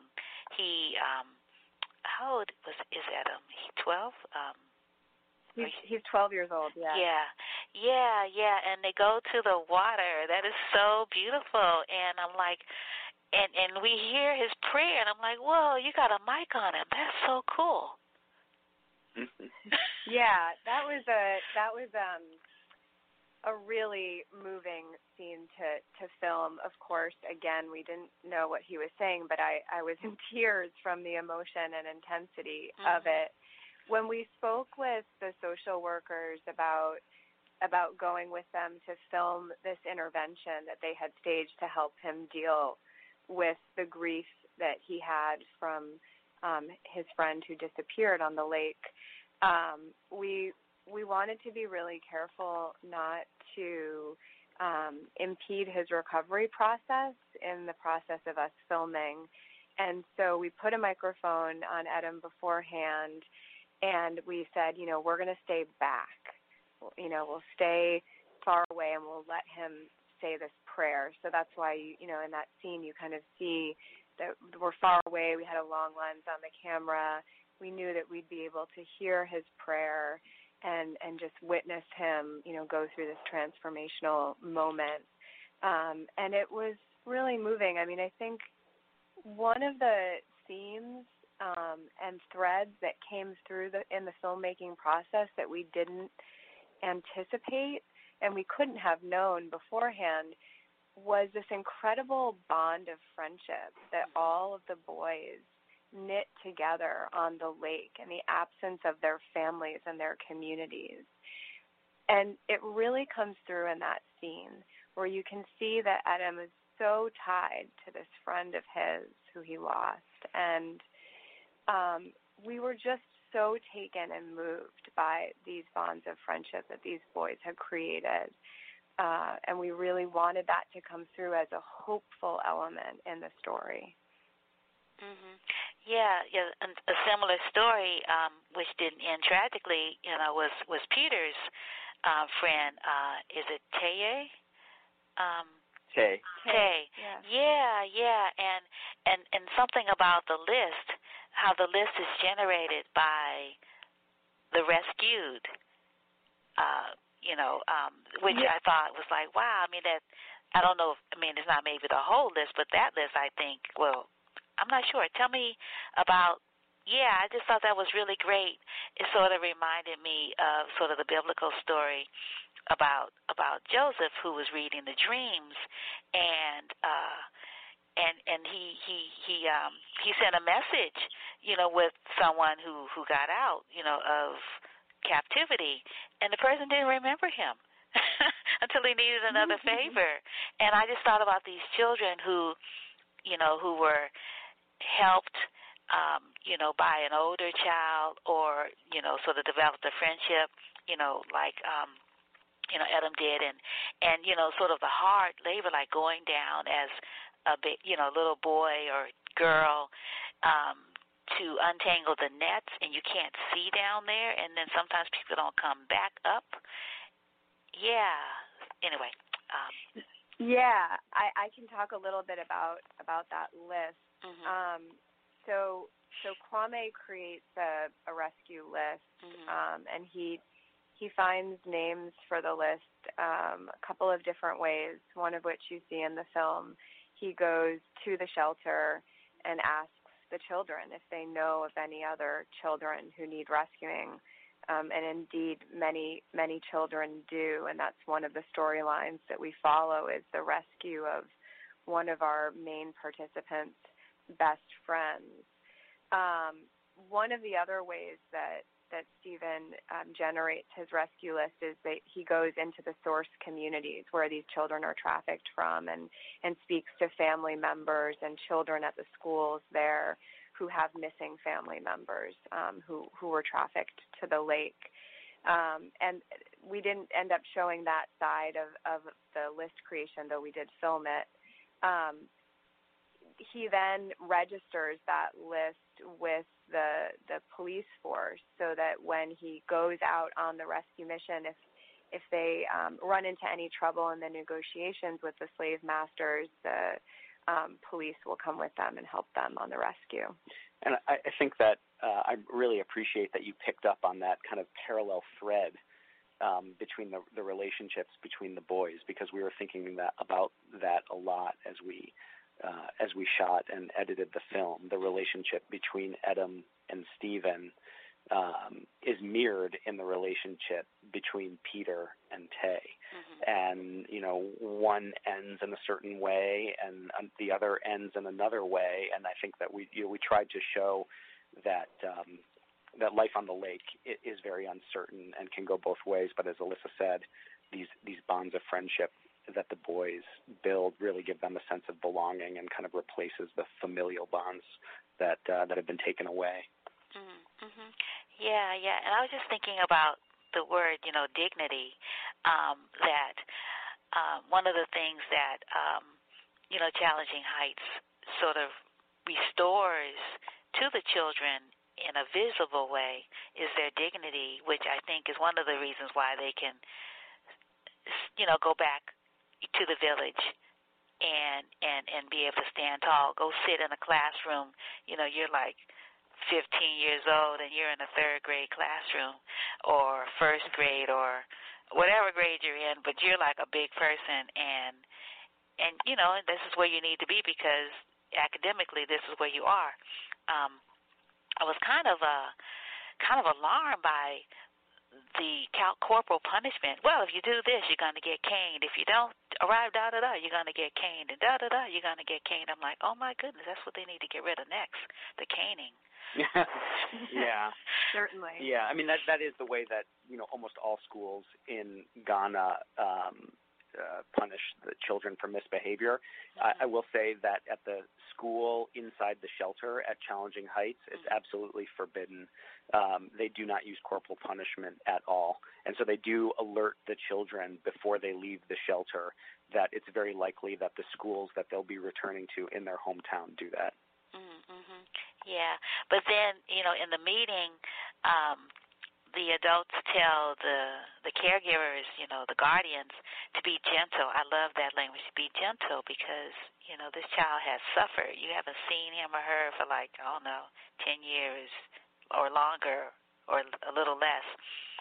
Um, I thought that was really really beautiful, and I just wish it translated to the to the schools. But um, yeah, but Peter, you know, he looked like he was on time, so that was good. yeah. Yes, the the children the children are exceptionally well behaved. I think that they're they're not at risk for receiving that corporal punishment. No, and I mean Peter, all the kids that we that we worked with were so eager to get that education. They know the importance of it. They realize that it's their uh, you know, their chance at a better life, and they are doing everything that they can to be good students. So mm-hmm. we really, you know, support and applaud them for, uh, you know, for that commitment. Even as you said, you know, that's like, uh, and as Kwame says in the film, you know, they might be called the father of the first grade, but um, you know, to to do their best and to continue on with school, and that's what they're doing. Mhm. Yeah, yeah, and I really like um the little girl who um sort of takes Peter under her wing. Um hmm. and he and he's really happy that he has a tutor to sort of help him, you know, sort of navigate, you know, home again. Which is yeah, really nice. they have a really sweet friendship. Yeah, it was really um unexpected and just delightful to, you know, return home with Peter and see how quickly he struck up a friendship with a with a girl in his in his village. Um and you know, she was we would see them sometimes reading together and things like that. It was it was really sweet to see how um quickly he was he was reintegrating into his community. Mm, mhm. Yeah, yeah.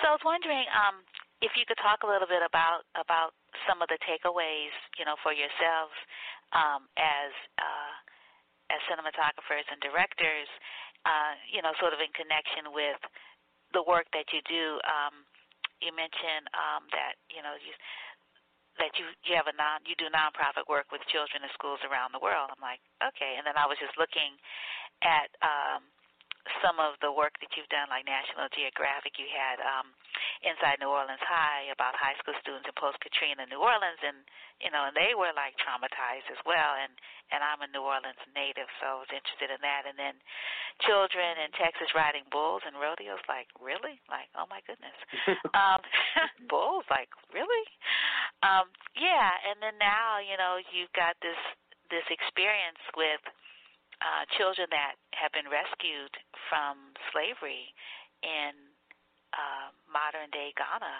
and all those layers. You know, you have the, you know, in the meetings, um, there are laws against this, and and the the social workers are real clear that if something happens, you're going to go to prison for so many years, like 15, I think, was the minimum or something. That's a, that's a big chunk of time, and um, and then the chief telling, you know, the, the people sitting there that if he finds out about this, you know, like we do not participate in that. And then other people saying, well, you know, it's the government's fault that we have to resort to this, and I paid my good money, and da da da da. I'm like, whoa, this is really interesting. This conversation. Yeah, well, I mean, I I think you, you know you started by by asking about our takeaway. Yeah. Um, and kind of comparing this to the other types of projects that we work on mm-hmm. around the world, many of which have been with children, although we've never worked in the in the space of human trafficking and modern day slavery.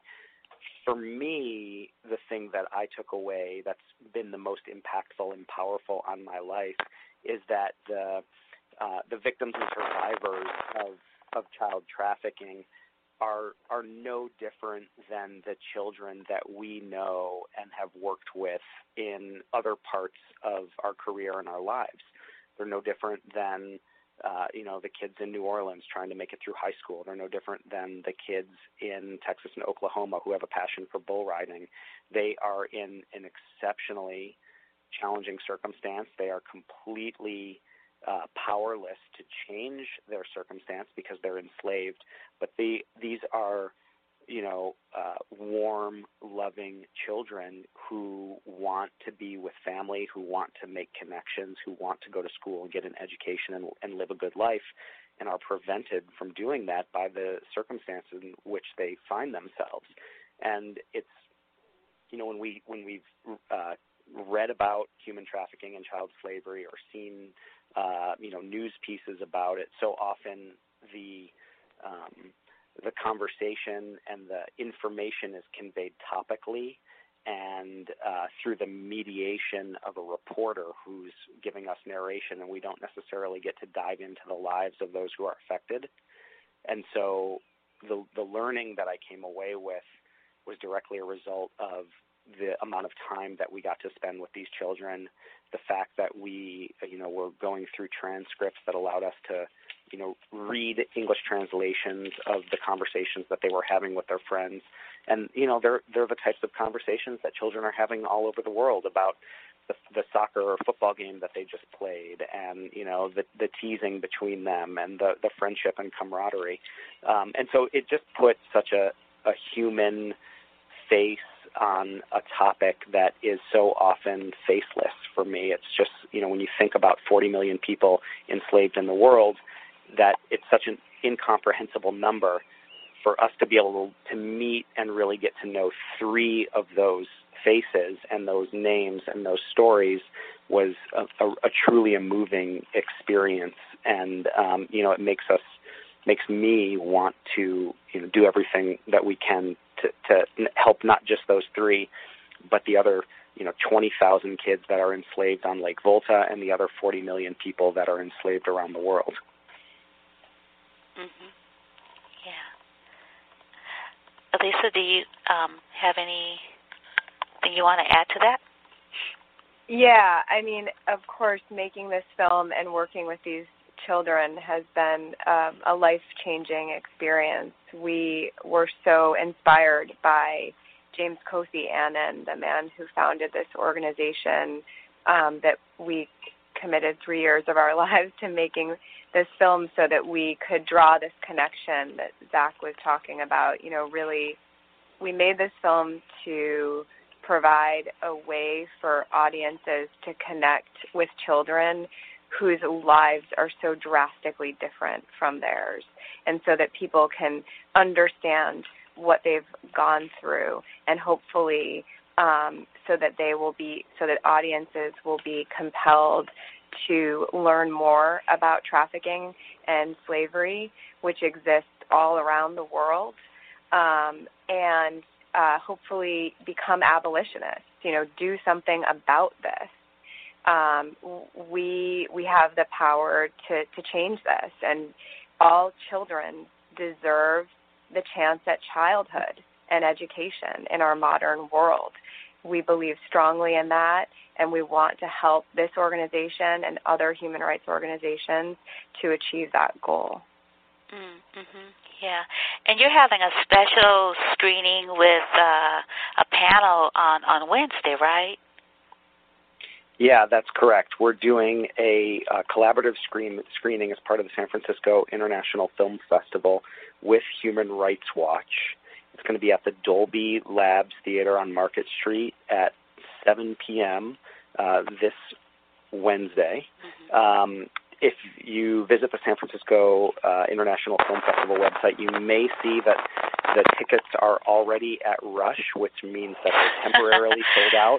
But but please don't please don't click away. Keep checking it because they do release tickets uh, on the day of the event, and it's very likely not only that you might be able to buy a ticket the day of, but if it's still at rush, please come down to the theater because uh, you can get in line and get rush tickets, you know, a half an hour before the film begins. So And- don't let it deter you. There's also one other screening if you're not able to make that one on Thursday, the 12th of April at 3:30. It's a matinee screening at the Children's Creativity Museum in San Francisco. and we will be at both of those for Q and A's after, and that Wednesday screening will be an extended Q and A with Human Rights Watch. Okay, excellent, excellent. Um, and and uh, I I really wanted to do something, particularly when you know I learned that resources were uh, were an issue. Um, not that you know um, the organization, you know, Challenging Heights was going to close its doors, but you know they didn't have like a whole lot of money, and and I noticed that there were other organizations when I just did a, a check. Um, you know, search that are also doing similar work, but Challenging Heights seems to be really unique in that it's, you know, run by someone who has experienced, you know, what these children have experienced. And people sort of in leadership positions within the organization um, are indigenous to that particular area as well as, you know, um, have experienced this themselves. So I was wondering, how do people um, donate um, resources, money, or anything like that to Challenging Heights? Do they have a website or something? Um, they do, and I, I'm so glad you asked about that. So um, anyone who is is interested in their work. Um, we can vouch for the incredible work that they do and, and how they use the resources that they're they're given um, you can go to challengingheights.org to donate, and they have um, an organization called Friends of Challenging Heights, which is a U.S. based nonprofit oh. that helps direct uh, U.S. based donations to their Ghanaian based uh, organization, which is Challenging Heights. Yeah, so Um, it is a it is a tax deductible donation, um, and uh, you know listeners can be can rest assured we have vetted the organization and we know that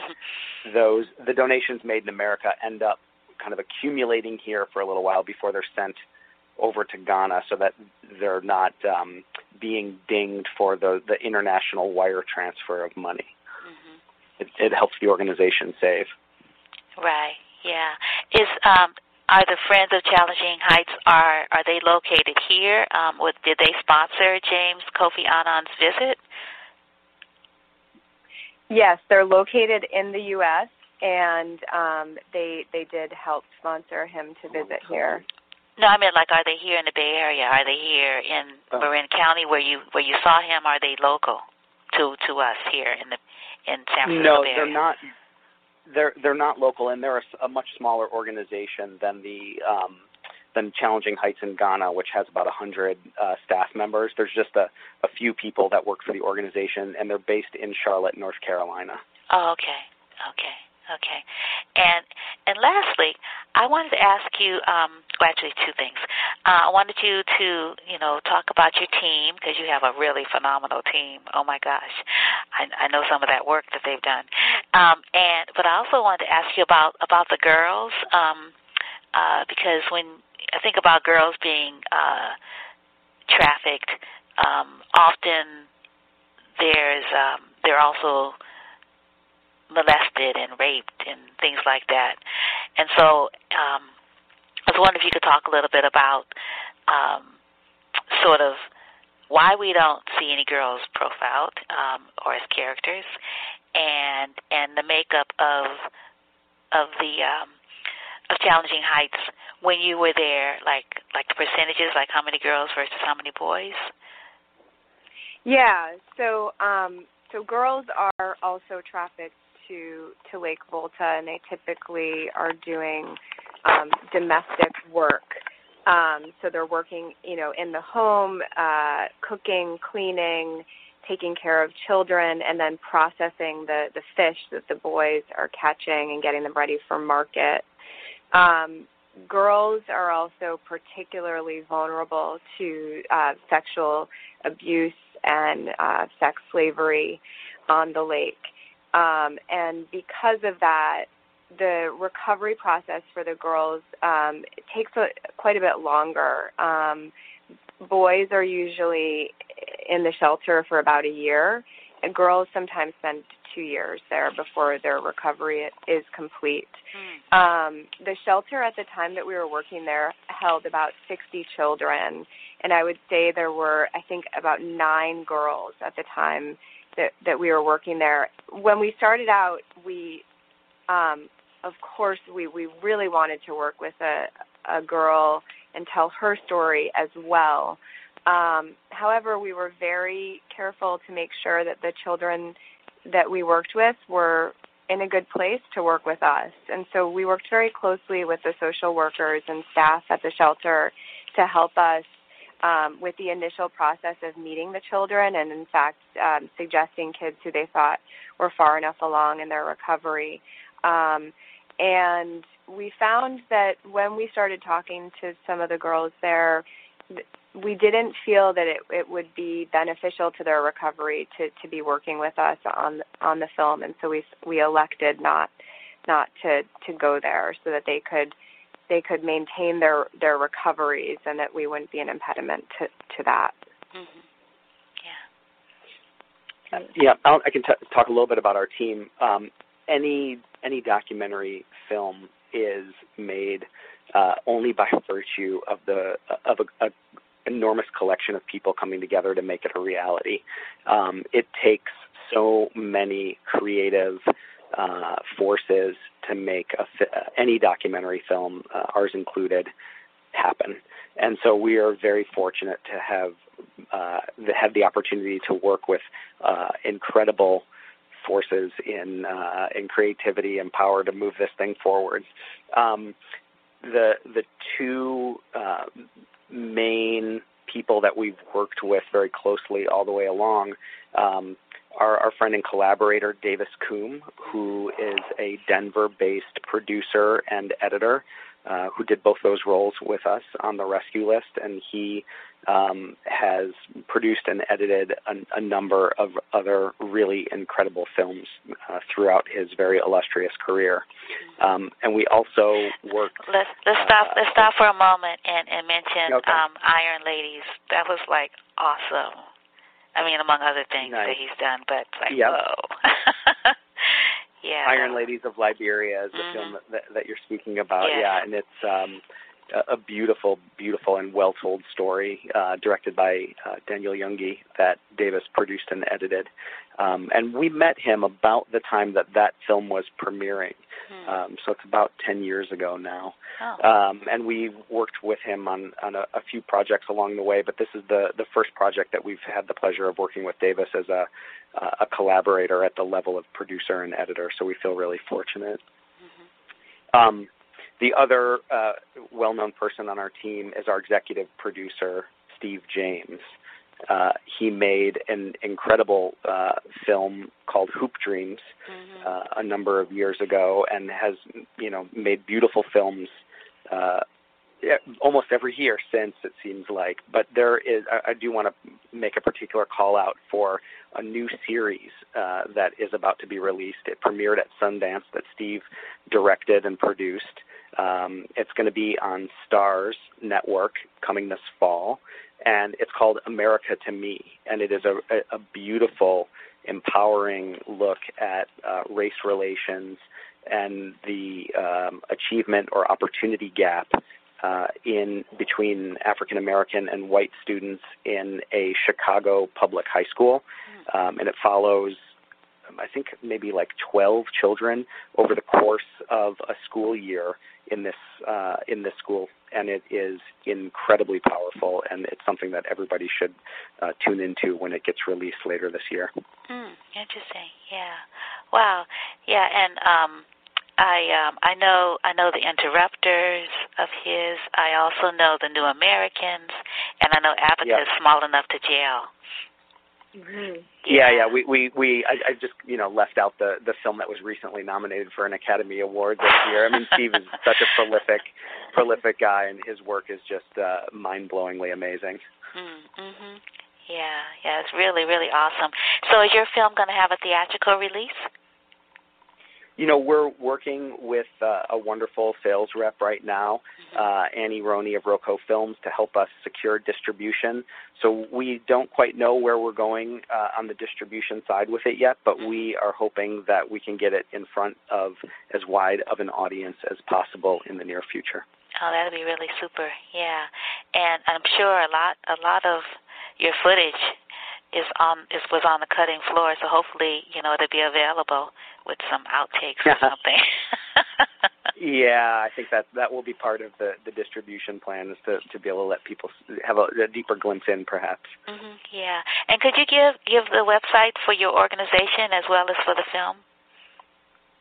Yeah, our film's website is just the name of our film, so it's therescuelist.com, and there is a link um, under the Take Action section uh, of our website, therescuelist.com, which will take people to the organization's website, the non the nonprofit in Ghana that does the uh, rescue and rehabilitation. Their name is Challenging Heights, and their website is challengingheights.org. Yeah. No, I meant your organization. I thought you all had one too. Oh yes, we do actually. Our uh, we have a film production company. Um, we're called Collective Hunch, uh, and that's collectivehunch.com. Oh yeah, I remember that. Yeah.